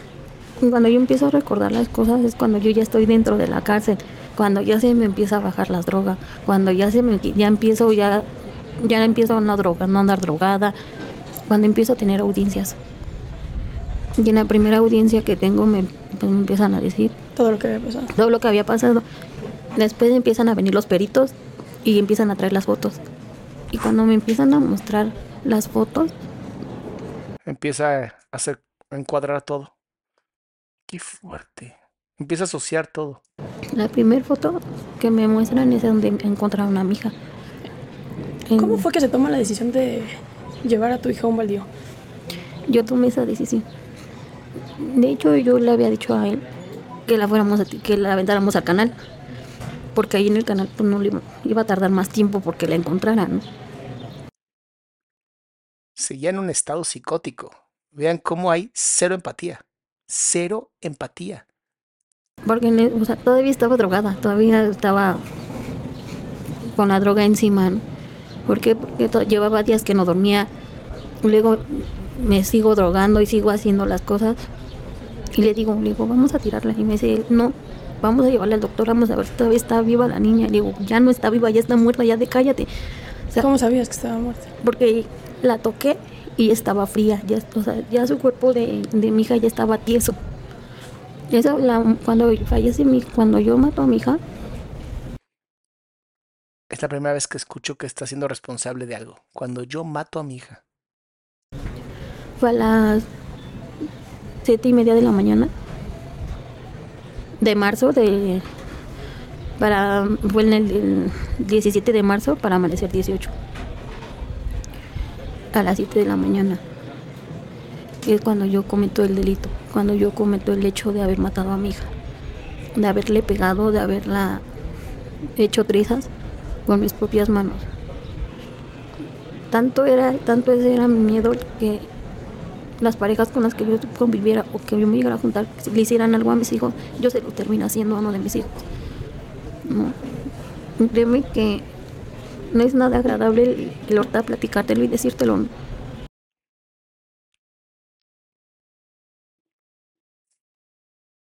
El problema de las drogas. El problema de una pésima educación. El problema de violencia Todo resumido en un solo caso. ¿Por qué? Porque y ahorita que estoy en mis cinco sentidos, ya veo la gravedad de las cosas. Sí. Ya veo la gravedad de la situación. Quiero, quiero seguir la línea y ahorita quiero que analicemos todo, eh, pero quiero seguir la, la línea de conversación. Toma la decisión, tomas la decisión de, de llevar a tu, a tu hija. Eh, y tu esposo, te, bueno, Pablo te acompaña. ¿Ven cómo empieza a implotarse otra vez? Ahora sí, vuelve a la posición del inicio de la entrevista. Sí, él está aquí en la cárcel contigo, en este mismo penal. Eh, tomas la decisión de deshacerte del, del cuerpo de, de ella, tú con tus brazos la cargas y te deshaces de ella. Ahora tengo que preguntarte, porque está en todos los medios de comunicación, tu hija abusaron Sí. sexualmente. Y Pablo está acusado de ello. Ya entendí el problema de Pablo. Tú dices que Pablo no fue. No, porque cuando yo la fui a tirar, donde yo, donde la encontraron a Lupita, había una base de camiones. Yo me fui a asomar a esa base de camiones a ver si no había nadie. Y me di cuenta, no había nadie en la base de camiones. Ya en el último camión que estaba hacia atrás, Vean cómo el, la- el crack, como tal, la piedra, genera este nivel de paranoia tan grave que se vuelven así como perfectamente hiper, hipervigilantes, saben qué hacer, cómo hacerlo. O sea, hasta parecería, hasta parecería que tienen la capacidad de inteligencia de hacer todo esto.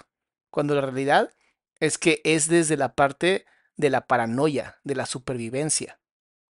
en ese ya no me asomé. Porque ya en los, de los prim- del primero hacia adelante fui donde me asomé. Y en el último ya no me asomé. Lo rápido, lo instantáneo. Si había alguien. Y ahí es donde veo que no hay nadie. Me atravieso el camellón y la, había unas traves de cemento grandes. Y ahí es donde, o sea, saco todo lo que tenía, todo lo que había dentro de las traves, lo empiezo a sacar, a sacar. Y la, la meto.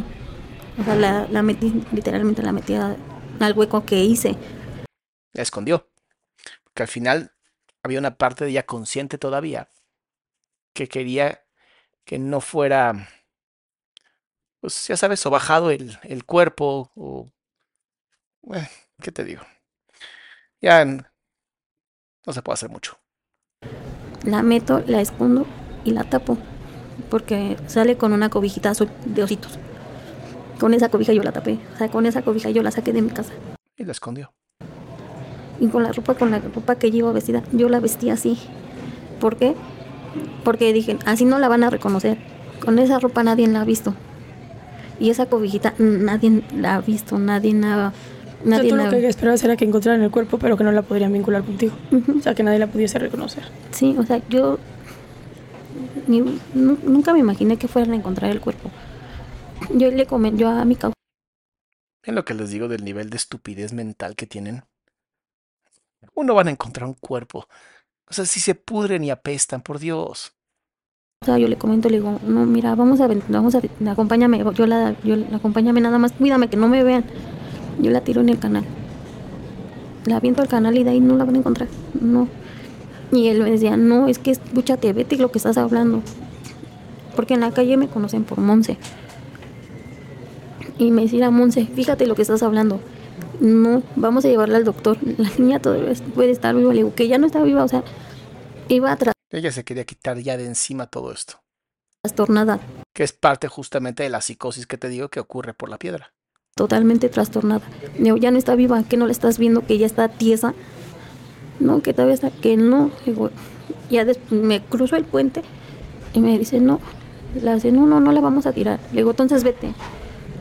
No sé, pues me siguió. Y ya de ahí no, no hice por irla a tirar al canal. La dejé en el lugar donde la encontraron. De ahí me re- la dejo ahí. O sea, tal como iba vestida, yo así la dejé. No te puedo decir ahorita una mentira al decirte es que no, esa ropa que traía, no, yo no la vestía así. Porque yo la vestí así. Yo la dejé así vestida. La, la escondo, le pongo unas bolsas de basura. A modo de que no, o sea, no, si la gente que pasara por ese camellón no la vieran. O sea, por ahí yo paso, o sea, la dejo y dije, no la van a ver. Gente que llegue a pasar por este camellón para tomar su, com- su, su camión o su combi que vaya para el metro o a, o a su trabajo, que vayan. Que el nivel de, el nivel de, de estrategia tan bajo, tan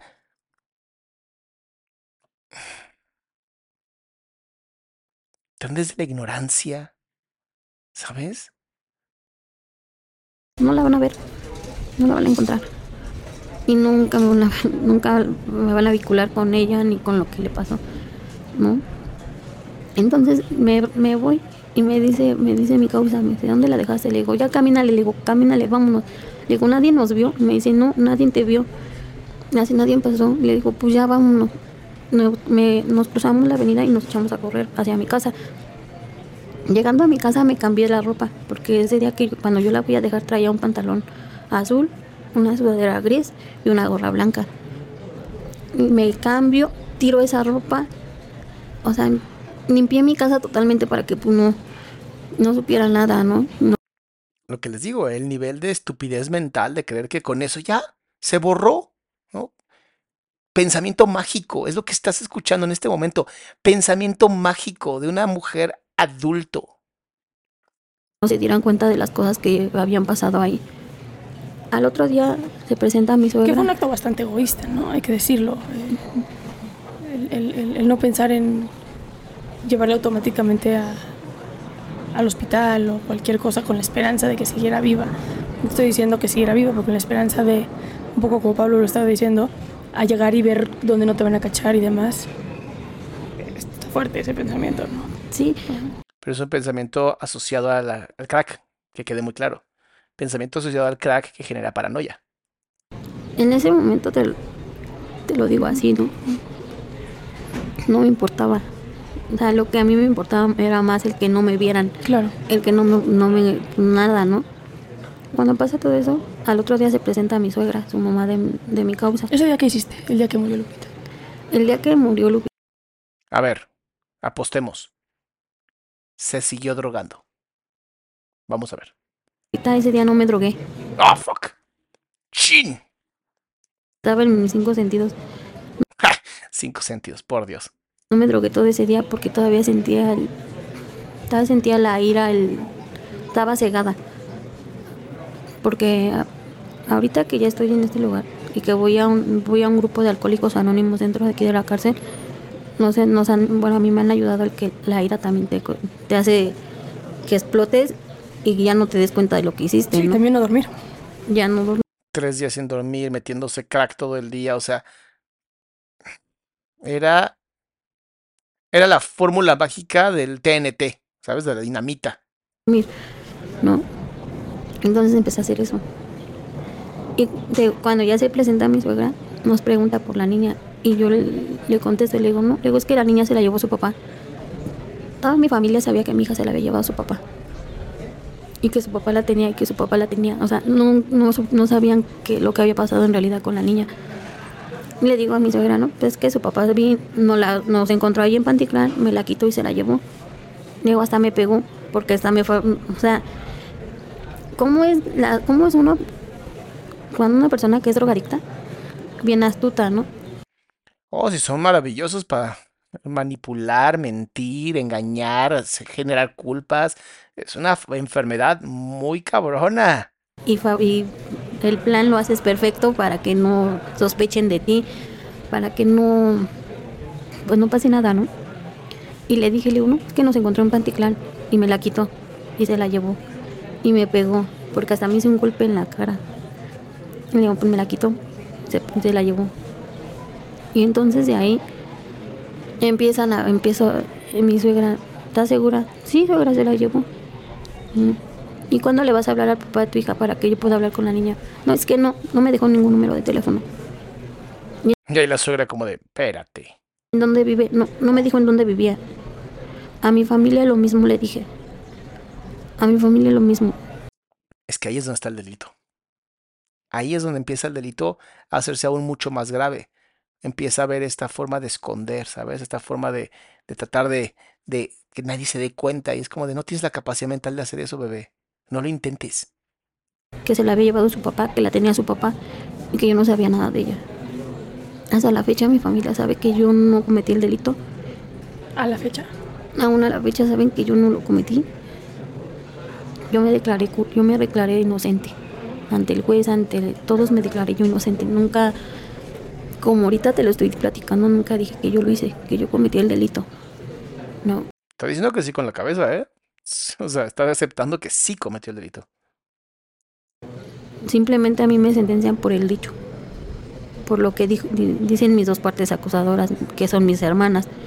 Por el simple dicho de ellas dos, me sentencian. ¿En qué momento te detienen? ¿En qué momento encuentran el cuerpo? Eso, te puedo ser sincera y honesta. No supe en qué momento encontraron el cuerpo porque nunca vi las noticias. ¿Te daba miedo Siempre. ver las noticias? No era miedo, simplemente que si diario me la pasaba drogada. No te Ya ni tenía capacidad de ver las noticias. prendía la tele para nada. El radio, te- el, el estéreo sí te lo prendía porque me gusta mucho, cuando ando drogada, me gusta mucho escuchar la música. O sea, mm, la música me fascina mucho. Más el rock. Me gusta mucho el rock y esa es, música que a mí me gusta cuando yo ando drogada. Cuando me estoy drogando es la música que yo escucho. Eh, también sirve para anestesiar. O sea, nunca te vi las noticias. Yo en la ocasión fui a la casa de mi cuñada, de, de su hermana, de mi, de mi causa, y nos enseñan el periódico. Veo el peri- tenían el periódico en la mesa, y lo veo, y lo primeritito que vi fue la foto de mi hija. La de los calcetines rojos. La de las caletitas rojas, la veo ahí, y volteé a ver a, volteé a, ver a mi, a mi causa, a Pablo, y le dije, le digo, ya, le digo, ya chingo a su madre. Fue la, lo- la que yo le, le dije, ¿no? Le digo, ya chingo a su madre. Le digo, ya. Le digo, ¿ya viste? Y me dice, ya, ya lo vi. Hace, pero no te preocupes. Le digo, no. Le digo, ya. Le digo, trata de alejarte de mí. O sea, trataba de proteger a Pablo. ¿Por qué? Le digo, lo más que puedas, aléjate. Le digo, yo no te quiero arrastrar conmigo. Porque al final de cuentas al que van a culpar más va a ser a ti, no a mí. Le digo, ¿por qué? Porque tú eres el padrastro. Le digo, y antemano le digo, juzgan más al papá, al hombre, que a una mujer. Le digo, una mujer, sin- una mujer, ¿cómo va a ser, va a violentar a un, a un niño? ¿O cómo va a hacer eso? no? Mucho menos a su propia hija, ¿no? Mucho menos a tus propios hijos los vas a violentar, jamás les vas a poner una mano encima. Ajá. ¿Según quién? Y le digo, aléjate. Y él me dice, no. Dice, no, ¿por qué? Porque los dos estuvimos en el momento. Yo estuve presente cuando pasó todo. De todos modos me van a agarrar, porque soy cómplice. Y dije, no. Así sí, me van a agarrar. De ahí, en Como una forma de querer limpiar culpas. Está muy raro este caso. diciembre fue cuando me agarran. O sea, marzo, abril, mayo, junio, julio, agosto, se le pasó todo casi el año. Todo un año para que a mí me agarraran. O sea, realmente no se ha investigado ese cuerpo. Esta Frida fue la que hizo todo esto. Yo ahorita a la fecha te lo puedo decir que si ella no, no hubiera movido nada, créeme que yo no estuviera aquí. O- O sea. Buena onda Frida, mala onda Frida, o sea, como que, ¿qué quisiste decir? Todavía estuviera en la calle. O tu hija no hubiera obtenido justicia también. Ajá, exacto, ¿no? O sea, de qué lado lo las dos ¿no? partes, ¿no? El que Ok. Ok, ahorita quiero escuchar. no, no estuviera aquí, no hubiera encontrado una justicia. ¿Quién sabe, eh? ¿Quién sabe? ¿Quién sabe? Porque así que digas, muy lejos no hubieras llegado con esa capacidad mental. O la ley, ¿no? Ahorita en este lugar no. La ley fue la que pues hizo todo esto. Claro. ¿Por qué? Porque Frida fue la que empezó a mover los papeles, a mover, a mover y a empezarlo a hacer público. ¿Cómo es que Frida se enteró de este caso? De eso sí no te puedo explicar cómo se enteró, porque no lo sé. Simplemente sé que ella, eh, o sea, ella era la que llevaba mi caso. Ella fue la que empezó a, mo- a mover ese- esos papeles. Mis hermanas se enteran por una de sus cuñadas. Mi hermana Marina se entera por una de sus cuñadas que vive en Estados Unidos. A ella le dice, le marca y le dice, oye, ¿ya viste las noticias? Se está saliendo Lupita en las noticias Pero ¿cómo sabían que era ella? por sus dientes. Porque como ella todavía le da, mm, con la familia que la tenía, donde la fue a dejar mi hermana Evelyn, le daban mamila. Ya tenía tres años y todavía tomaba mamila. Y usaba pañal. Bueno, ¿y qué esperabas? O sea, sí. literalmente la vendieron por 300 pesos. ¿De qué me estás hablando? Entonces es ahí donde ya se dan cuenta, porque esos dientes, los de aquí arriba, los traía, los tenía bien picados. Pero salió, salió en una foto. Salió así, o sea, su, su foto de la niña salió en la tele, o sea, en los medios de comunicación. La foto de la niña. completamente aparte, como si fuera una cosa, un objeto. Escuchen. comunicación. Y mi hermana le, le dicen a mi hermana, y Frida contacta el número de teléfono de mi hermana, le marca a mi hermana y le dice que, que vayan a Palacio, que vayan a preguntar por la niña, qué había pasado. Mis hermanas van y preguntan a Palacio. Y en Palacio les dicen que Jamás sospecharon de ti, tus hermanas al principio. no. Y van y le dicen que, pues no, que efect- o sea, efectivamente sí había estado la niña ahí, pero que sus abuelitos habían ido a reclamar el cuerpo. Cuando, o sea, mi mamá nunca fue y reclamó el cuerpo. Su familia del papá de mi, de mi hija, mucho menos. Sea, esa niña estaba abandonada desde que nació. Impresionante. O sea, Frida y las personas que, la encon- que encontraron a la niña, yo quiero imaginar que ellos fueron los que la sepultaron, ellos fueron los que pues hicieron que todo esto fuera viral, ¿no? Y cuando todo esto pasa, yo, o sea, le empieza la, empieza, ya empieza la investigación, porque en Palacio les dicen eso, y les dicen, no, es que ya está cerrada la carpeta, ya se cerró la carpeta porque sí vinieron a reclamar el cuerpo los abuelitos de la niña y se les entregó, y ya no se puede hacer nada, ya esa carpeta ya la cerramos. Y entonces Frida aconseja a mi hermana a mi hermana Marina que reabrieran el caso, que, que reabrieran la carpeta. Abren la carpeta y es donde me- empieza la investigación, donde empieza la investigación de los judiciales, de la ministerial, o sea, de todo, ¿no? Cuando a mí me, agarran, y ese día yo Para todas las personas que de pronto digan, oye, ¿y cómo es que hay tanta trata de niños y todo este tipo de cosas? Por familias como estas, que ni siquiera registran a sus hijos. no que llegara a mi casa. Yo ya sentía que pues me estaban Me estaban esperando, que ya me estaban Toda la información de mis retiros, de todo, está aquí abajo. Métanse a la página. Está súper fácil, está aquí la página. Tengan curiosidad. Estaban esperando porque días antes, un mes, un mes antes de que a mí me agarraran, en septiembre, empecé a ver las cosas raras, ¿no? Porque en septiembre me salgo de, salgo de mi casa a comprar una cerveza, andaba yo drogada, y pasa la patrulla, y veo que el de la patrulla, el policía de la patrulla voltea y se me queda viendo así, pues raro. Y no le tomé importancia, dije, dije es la rutina de- del diario, ¿no? Porque en la cuadra donde yo vivo, siempre había vigilancia, o sea, a las 3 de la tarde pasaba la patrulla. A las 11 de la noche volvía a pasar la patrulla. Y ese día a las 6 de la tarde, pues vi que pasaba la patrulla y veo el policía, me queda viendo el policía y dije, no, pues no, es- no le tomé importancia porque andaba todo idiota. Me llego a mi casa y le digo a Pablo, le digo, oye, le digo, es que el de la patrulla se me quedó viendo así y así. Me dice, es que tú andas toda estúpida, vete cómo andas. Y le bueno, ya no le, no le hice caso, ¿no? me seguí drogando. Después de ahí, ya me empezaron a investigar, a investigar, a investigar, hasta que llegó un, se hizo pasar una, una, del, una de, las de las ministeriales, se hizo pasar por mi prima. Qué cabrón, ¿no? Cómo no tiene ni la capacidad de hablar correctamente, ni hilar palabras de lo... Dice que no le quedó ningún tipo de efecto secundario. O sea, es como de, no mames, e- ese es el daño del crack. ¿Cómo dieron dónde vivía? No lo sé. ¿Cómo supieron todo lo que yo hacía? Tampoco lo sé. Y llega y me, y me gritan, digo que allá afuera me conocen por Monse. Y este, y entonces de ahí me empiezan a, llega y pregunta por mí y yo salgo y le digo, ¿qué? Las es que la sé, soy su esposa de Iván. ¿Y cómo está Belén? ¿Cómo está Ángel? ¿Cómo está? Me empieza a preguntar por mis hijos y le digo, ah, no, pues están bien. Y Lupita, ah, pues Lupita está con su papá. O sea, toda mi familia sabía lo mismo, ¿no? Mantuvo siempre la misma mentira. De ahí, pues pasa, cuando me agarran, me fui a una posada, regresé de la posada y le dije al que yo no quería llegar a mi casa. Le digo, no, le digo, no que llegar a la casa, le digo, vamos a quedar a un hotel. Le digo, te lo prometo que no me voy a drogar. Le digo, te lo prometo. Te lo prometo así, le digo que no me voy a drogar, no voy a ingerir ninguna sustancia, pero no quiero llegar a la casa. Y sé por qué. Le digo, porque presiento que el sueño que soñamos, le digo, ya se nos hizo realidad. Le digo, nos están esperando en la casa. No, que no pasa nada, vámonos. Cuando llegamos a mi casa nos metemos, no vimos nada raro.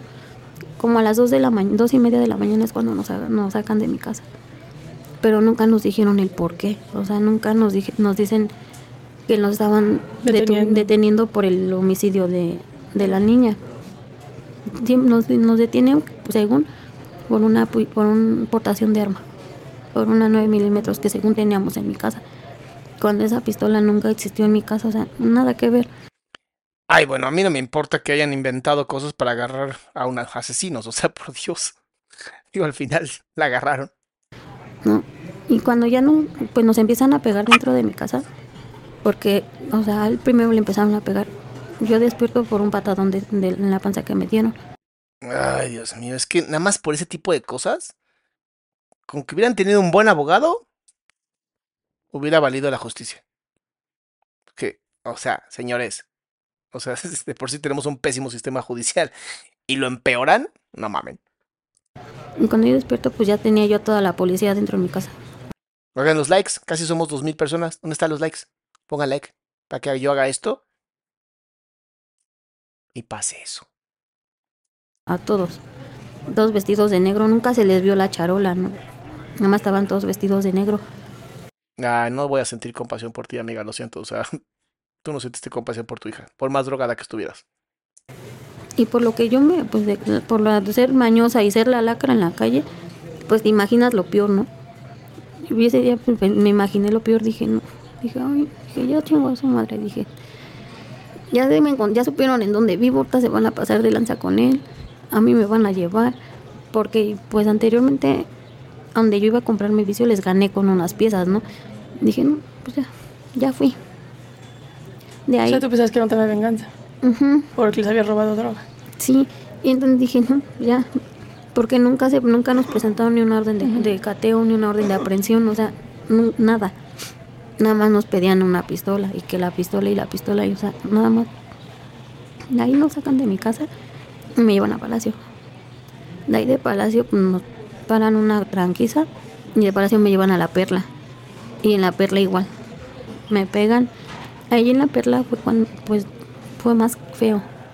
Pero a ver, estamos de acuerdo que la idea de la justicia es no generar la misma violencia que estos animales hicieron.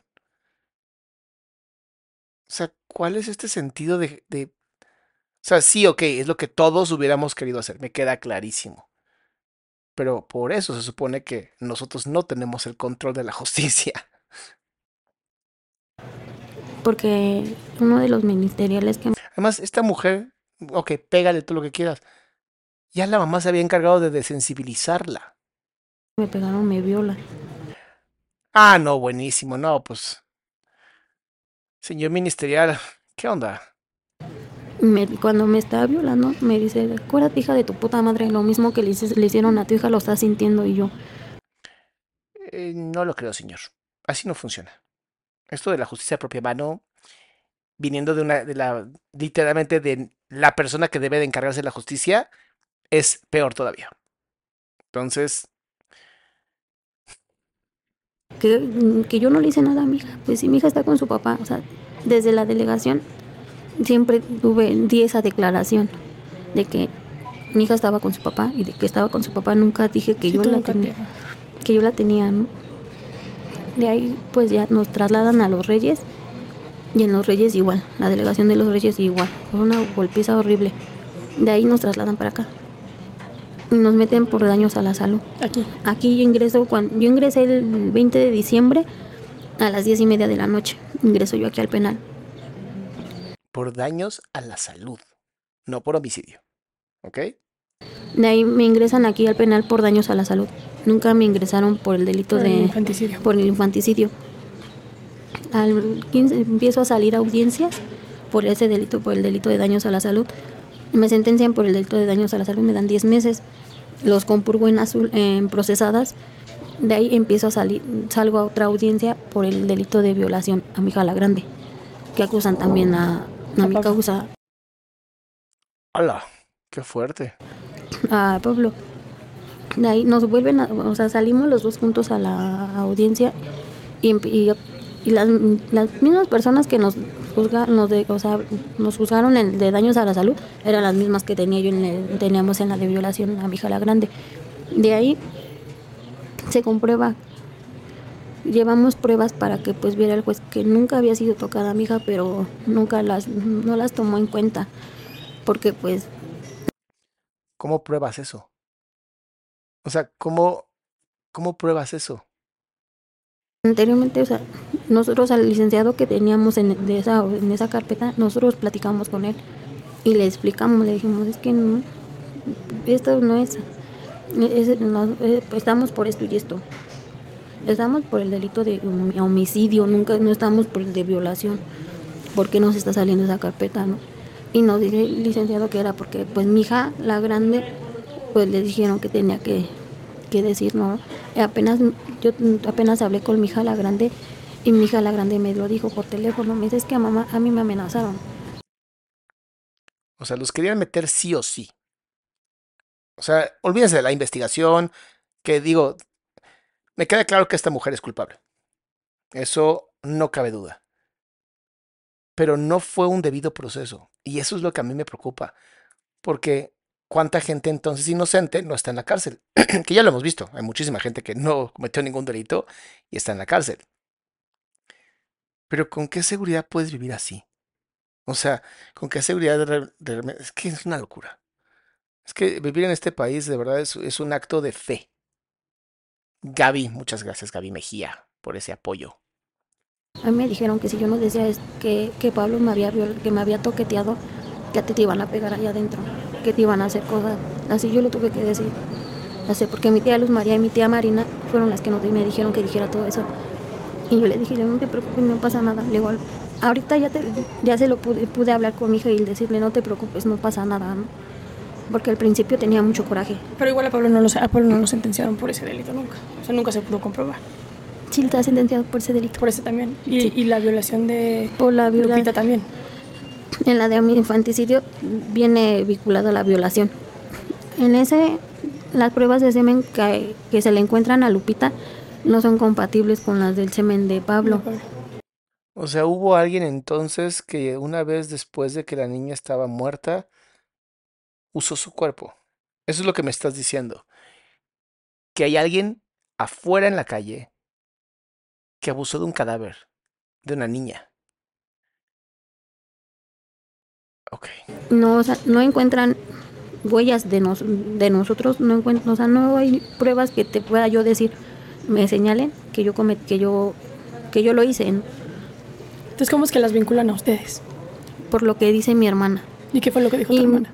Que dice mi hermana que yo que sí lo que, que nos vieron que le dijeron que la- nos me vieron a mí cuando yo saqué a mi hija de mi casa que yo la, la traía cargando. Pues Entonces no miente tu hermana. y una persona viene y declara y les dice que me vio que me vio que yo traía a la niña cargando. Es la persona que la tenía. Este Gonzalo y su hermana Lupe son los que vienen y declaran y dicen que ellos me vieron que yo traía a la niña cargando que yo la traía cargada y dicen el- dicen como o sea la cobija que ellos describen no Ahorita, muchas gracias. era la cobija que Lupita traía. Ellos describen una cobija roja con ositos y no era roja era azul. Y en- por ese dicho por eso es que a nosotros nos sentencian y aparte porque Frida estaba ahí o sea al pie del al pie del cañón ahí, ahí, fue un caso muy simbólico. Fue Eh, muy- Aparte muy que fue una locura, eh, fue un caso muy simbólico ante el feminicidio eh, que vivimos en México. La violencia intrafamiliar, la violencia de hacia niños, hacia niñas. Este, a este país le ha costado mucho trabajo meter políticas públicas y meter programas puntuales que salven vidas de los niños que están en situaciones con una mamá adicta, en una situación de violencia, con un papá adicto, con un papá pedófilo, un abuelo pedófilo. eh, y, y creo que Pero no es que le esté costando al gobierno, es que simplemente no le interesa. Así de sencillo. Mientras más gente violentada, más en la misma calle controla a la gente y el gobierno se encarga de seguir haciendo lo que no sabe hacer, o sea, gobernar.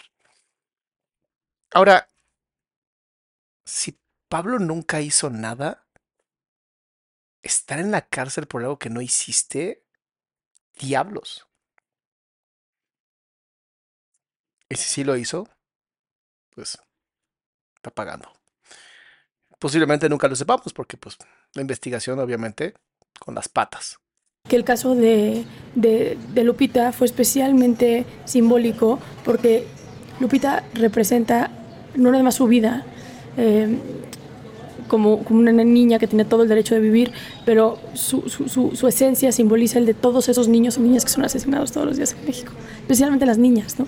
Que aparte sufren violencia sexual, que aparte este, vienen de, de, muchos años Eso pasa cuando tienes cero moral, cuando ya no hay valores, cuando la vida se convierte en algo completamente digitalizable, un objeto, cuando la vida no importa, cuando tienes una sociedad donde es fácil acabar con la vida de un bebé o es fácil acabar con la vida de alguien que dice, ya me quiero morir, ya eutanasia. Y es como de, ah, pues sí, ya. Es como de, ¿de verdad la vida no importa? O sea, ese es el nivel, la vida no importa. Tania, muchas gracias. Y esto habla no de estas personas, habla de todos como sociedad. Porque se los dije al principio de este programa. Mucho de esto que pasa que nos que es aberrante, ¿en qué momento también nosotros somos libres de pecado? Que hemos dicho cosas horribles, hemos hecho cosas horribles. No, supongo que no a este nivel. Pero estamos muy mal como sociedad. Y espero que esto abra los ojos, despierte a muchos y muchos de nosotros y seamos un poquito más compasivos. Es lo único que requerimos, ser un poquito más compasivos. De, maltrato, de, de, negligencia, etc. Y creo que eso, tú mencionas mucho a Frida y, y... Sí, tiene un coraje contra Frida, pero pues ella hizo, ella hizo su trabajo como periodista o activista o no sé qué sea, y gracias a ella hoy estás tú pagando una condena que salió bastante light, honestamente. Porque pues, ni siquiera parece que esté arrepentida, ¿sabes? Hay como un... Hay una disociación completa de todo. ¿Qué digo? Podemos entender la parte de explicarlo a través de la violencia que sufrió y entonces para ella simplemente fue un acto más, ¿sabes? Pero, ¿y entonces para qué sirve la cárcel? O sea, ¿qué está logrando la cárcel? Nada más tenerla ahí encerrada. Dice Doc, ¿cree que además tenga discapacidad intelectual? No, mi amor, creo que simplemente su cerebro no da para mucho. Pues no, tiene, no tuvo con qué estimularse ese cerebro. Más que Frida, creo que fue, Frida es un, una tarea espectacular en, en, en visibilizar eh, injusticias, en invisibilizar casos, eh, pero... Eh, es, ¿Ven el coraje, la implosión que tiene? Es, es, es, la impotencia que genera también en la sociedad, de que un cuerpo más se quede en carpetas. Uh -huh tengo que hacerte esta pregunta. ¿Te declaras inocente? ¿Tu familia cree que eres inocente? ¿Por qué estás hoy aquí sentada? ¿Por qué? Porque soy culpable. Te lo puedo decir. Hoy en día, sí soy culpable. Acepto el... Acepto el... Congruencia. 100% congruencia. El delito que cometí. Acepto todo. Te voy a decir una cosa como nos dicen en Alcohólicos Anónimos, ¿no? Ya no eres culpable, eres responsable de tus actos. Exacto. Tus actos traen consecuencias y las consecuencias las estás pagando aquí. Te cambió la semblanza y hace unos minutos para ahorita, tengo que decirte. Y, y hoy en día soy... ¿Ven cómo Alcohólicos Anónimos salva? Pero tienes que querer ser salvado, si no, no hay forma que nadie te ayude. Sí soy culpable, pero más que eso, la droga fue la que me trastornó la droga, su historia familiar, o sea, es, son muchas cosas unidas y es un mal timing para todos. La droga no me hizo, no me hizo la mejor mamá, la mejor, la mejor ser humano, la mejor persona. Tampoco tuvo oportunidades. Les digo, no ex explica perfecto por qué está donde está, pero no lo justifica. La mejor, so, me, la mejor persona para la sociedad. ¿Te gustaría tener más hijos? En su momento a lo mejor y sí, pero por ahorita no. Y en este lugar no. Porque tanto como nosotros que nos estamos privados de nuestra libertad sufrimos. Y más un bebé sufre aquí. Porque no hay no hay no hay nada no hay buen, nada bueno aquí en este lugar que ellos puedan aprender. Claro. No. No hay una no hay un lugar donde puedan estar ay no, ya hay personas que no deberían de poder tener hijos. Lo siento, lo siento, yo sé que hay derechos reproductivos, yo sé que es un derecho humano, pero no, no, no, no, no, no, no. O sea, hay gente que simplemente ya demostró que no tiene la capacidad y es mucho más fácil hacer clic, clic, corte, corte y bye, bye. Una comida adecuada a los años, a los meses que ellos tengan, ¿no? O sea, no lo hay. Es un lugar no complicado para los niños. Y no es bonito el que tú veas a un niño y, y nosotras como mamás que estemos pasando nuestra lista y nuestro bebé al lado, ¿no? Y escuchen el nombre y ellos también repitan su nombre, ¿no? De, ah, sí, no, que Javier. Sí, sí. O, como si estuvieran. Ajá, como si ellos estuvieran. Cumpliendo presos, su sentencia. Como si ellos estuvieran presos igual que sí. nosotros. Es muy complicado el tema. de mujeres embarazadas en la cárcel. Es de verdad uno de los temas más complicados porque al final el niño nace inocente y termina pagando por culpa de la madre. Es una cosa brutal. Es, que, pues, es una edad donde replican la conducta. Y eso no, o sea, en esa cuestión ahorita por el momento no, No. no, están en mis planes tener bebés. Por Ni nunca, de verdad, por favor, o sea, en tus ochenta y tantos años que estés en la cárcel, no tengas hijos nunca. Eh, No, no tienes la capacidad de tener hijos. Ya demostraste que no, no sirves para eso. Katia, muchas gracias, mi amor. eso, porque yo no quiero que mi hijo sufra lo que el, el estar aquí. Ok. Yo cometí el delito.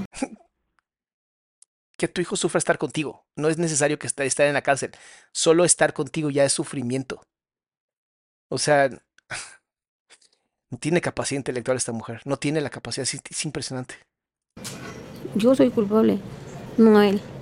Para que él empiece a aprender todo lo que aprende. No, ¿Cuál él? No tienes ningún hijo. Estás hablando de algo ficticio, por Dios. Sigue en un pensamiento mágico esta mujer.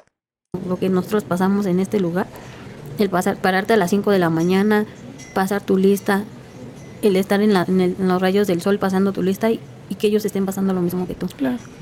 O sea, no. Pues Pichardo dicen que la verdad nos hará libres, ¿no? Y, y en la primera temporada eh, entrevistamos a un feminicida que también por primera vez aceptaba que se había matado él a la mejor amiga de su mamá.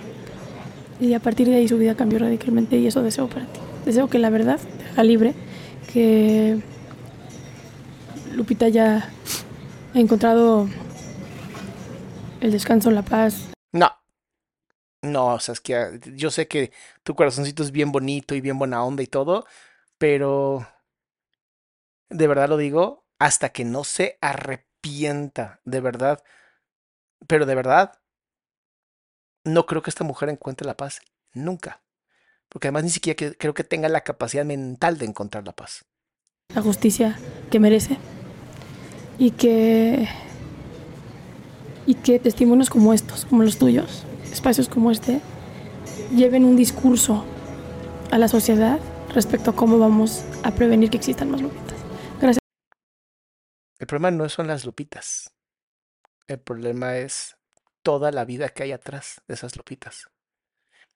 Y ojalá esto, de verdad, ojalá esto haya servido, porque sí es un tema fuertísimo, para ser más compasivos y para de verdad pensarla antes de casarse y tener hijos, y pensarla antes de divorciarse, y pensarla antes de hacer cualquier cosa que afecte el futuro de la gente que está a tu alrededor. Porque somos bien idiotas como seres humanos y creemos que estamos solos. ¿Y qué crees? Nadie es una isla. Salamandras, salamonquis y chismenautas, todas tus acciones tienen consecuencias. Que tus acciones siempre estén guiadas por la luz, por el amor, y que tus consecuencias sean justamente la compasión y la empatía y el amor. Nos vemos mañana para a platicar un poquito más sobre adicciones y todo eso. Pero bueno, si les gusta, dejen like, compartan y gracias por estar aquí.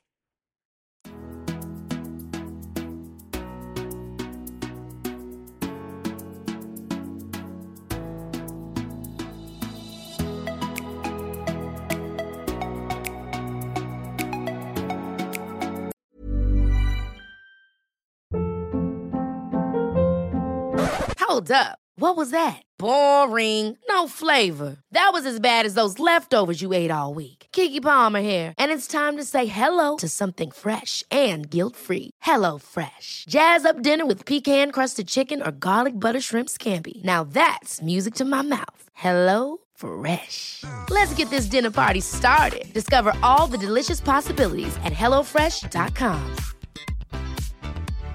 If you're looking for plump lips that last, you need to know about Juvederm lip fillers. With Juvederm Volbella XC and Juvederm Ultra XC, your lip look, whether it's subtle or bold, can last up to one full year with optimal treatment and no additional maintenance. Find a licensed specialist and see if it's right for you at juvederm.com today. That's J U V E D E R M.com. Add fullness to lips in adults over 21 with Juvederm Volbella XC or Juvederm Ultra XC. Do not use if you have severe allergies or a history of severe allergic reactions, or if you're allergic to lidocaine or the proteins used in Juvederm. Tell your doctor if you have a history of scarring or taking medicines that decrease the body's immune response or that can prolong bleeding. Common side effects include injection site redness, swelling, pain, tenderness, firmness, lumps, bumps, bruising, discoloration, or itching. As with all fillers, there's a rare risk of unintentional injection into a blood vessel, which can cause vision abnormalities, blindness, stroke, temporary scabs, or scarring. For full important safety information, visit juvederm.com.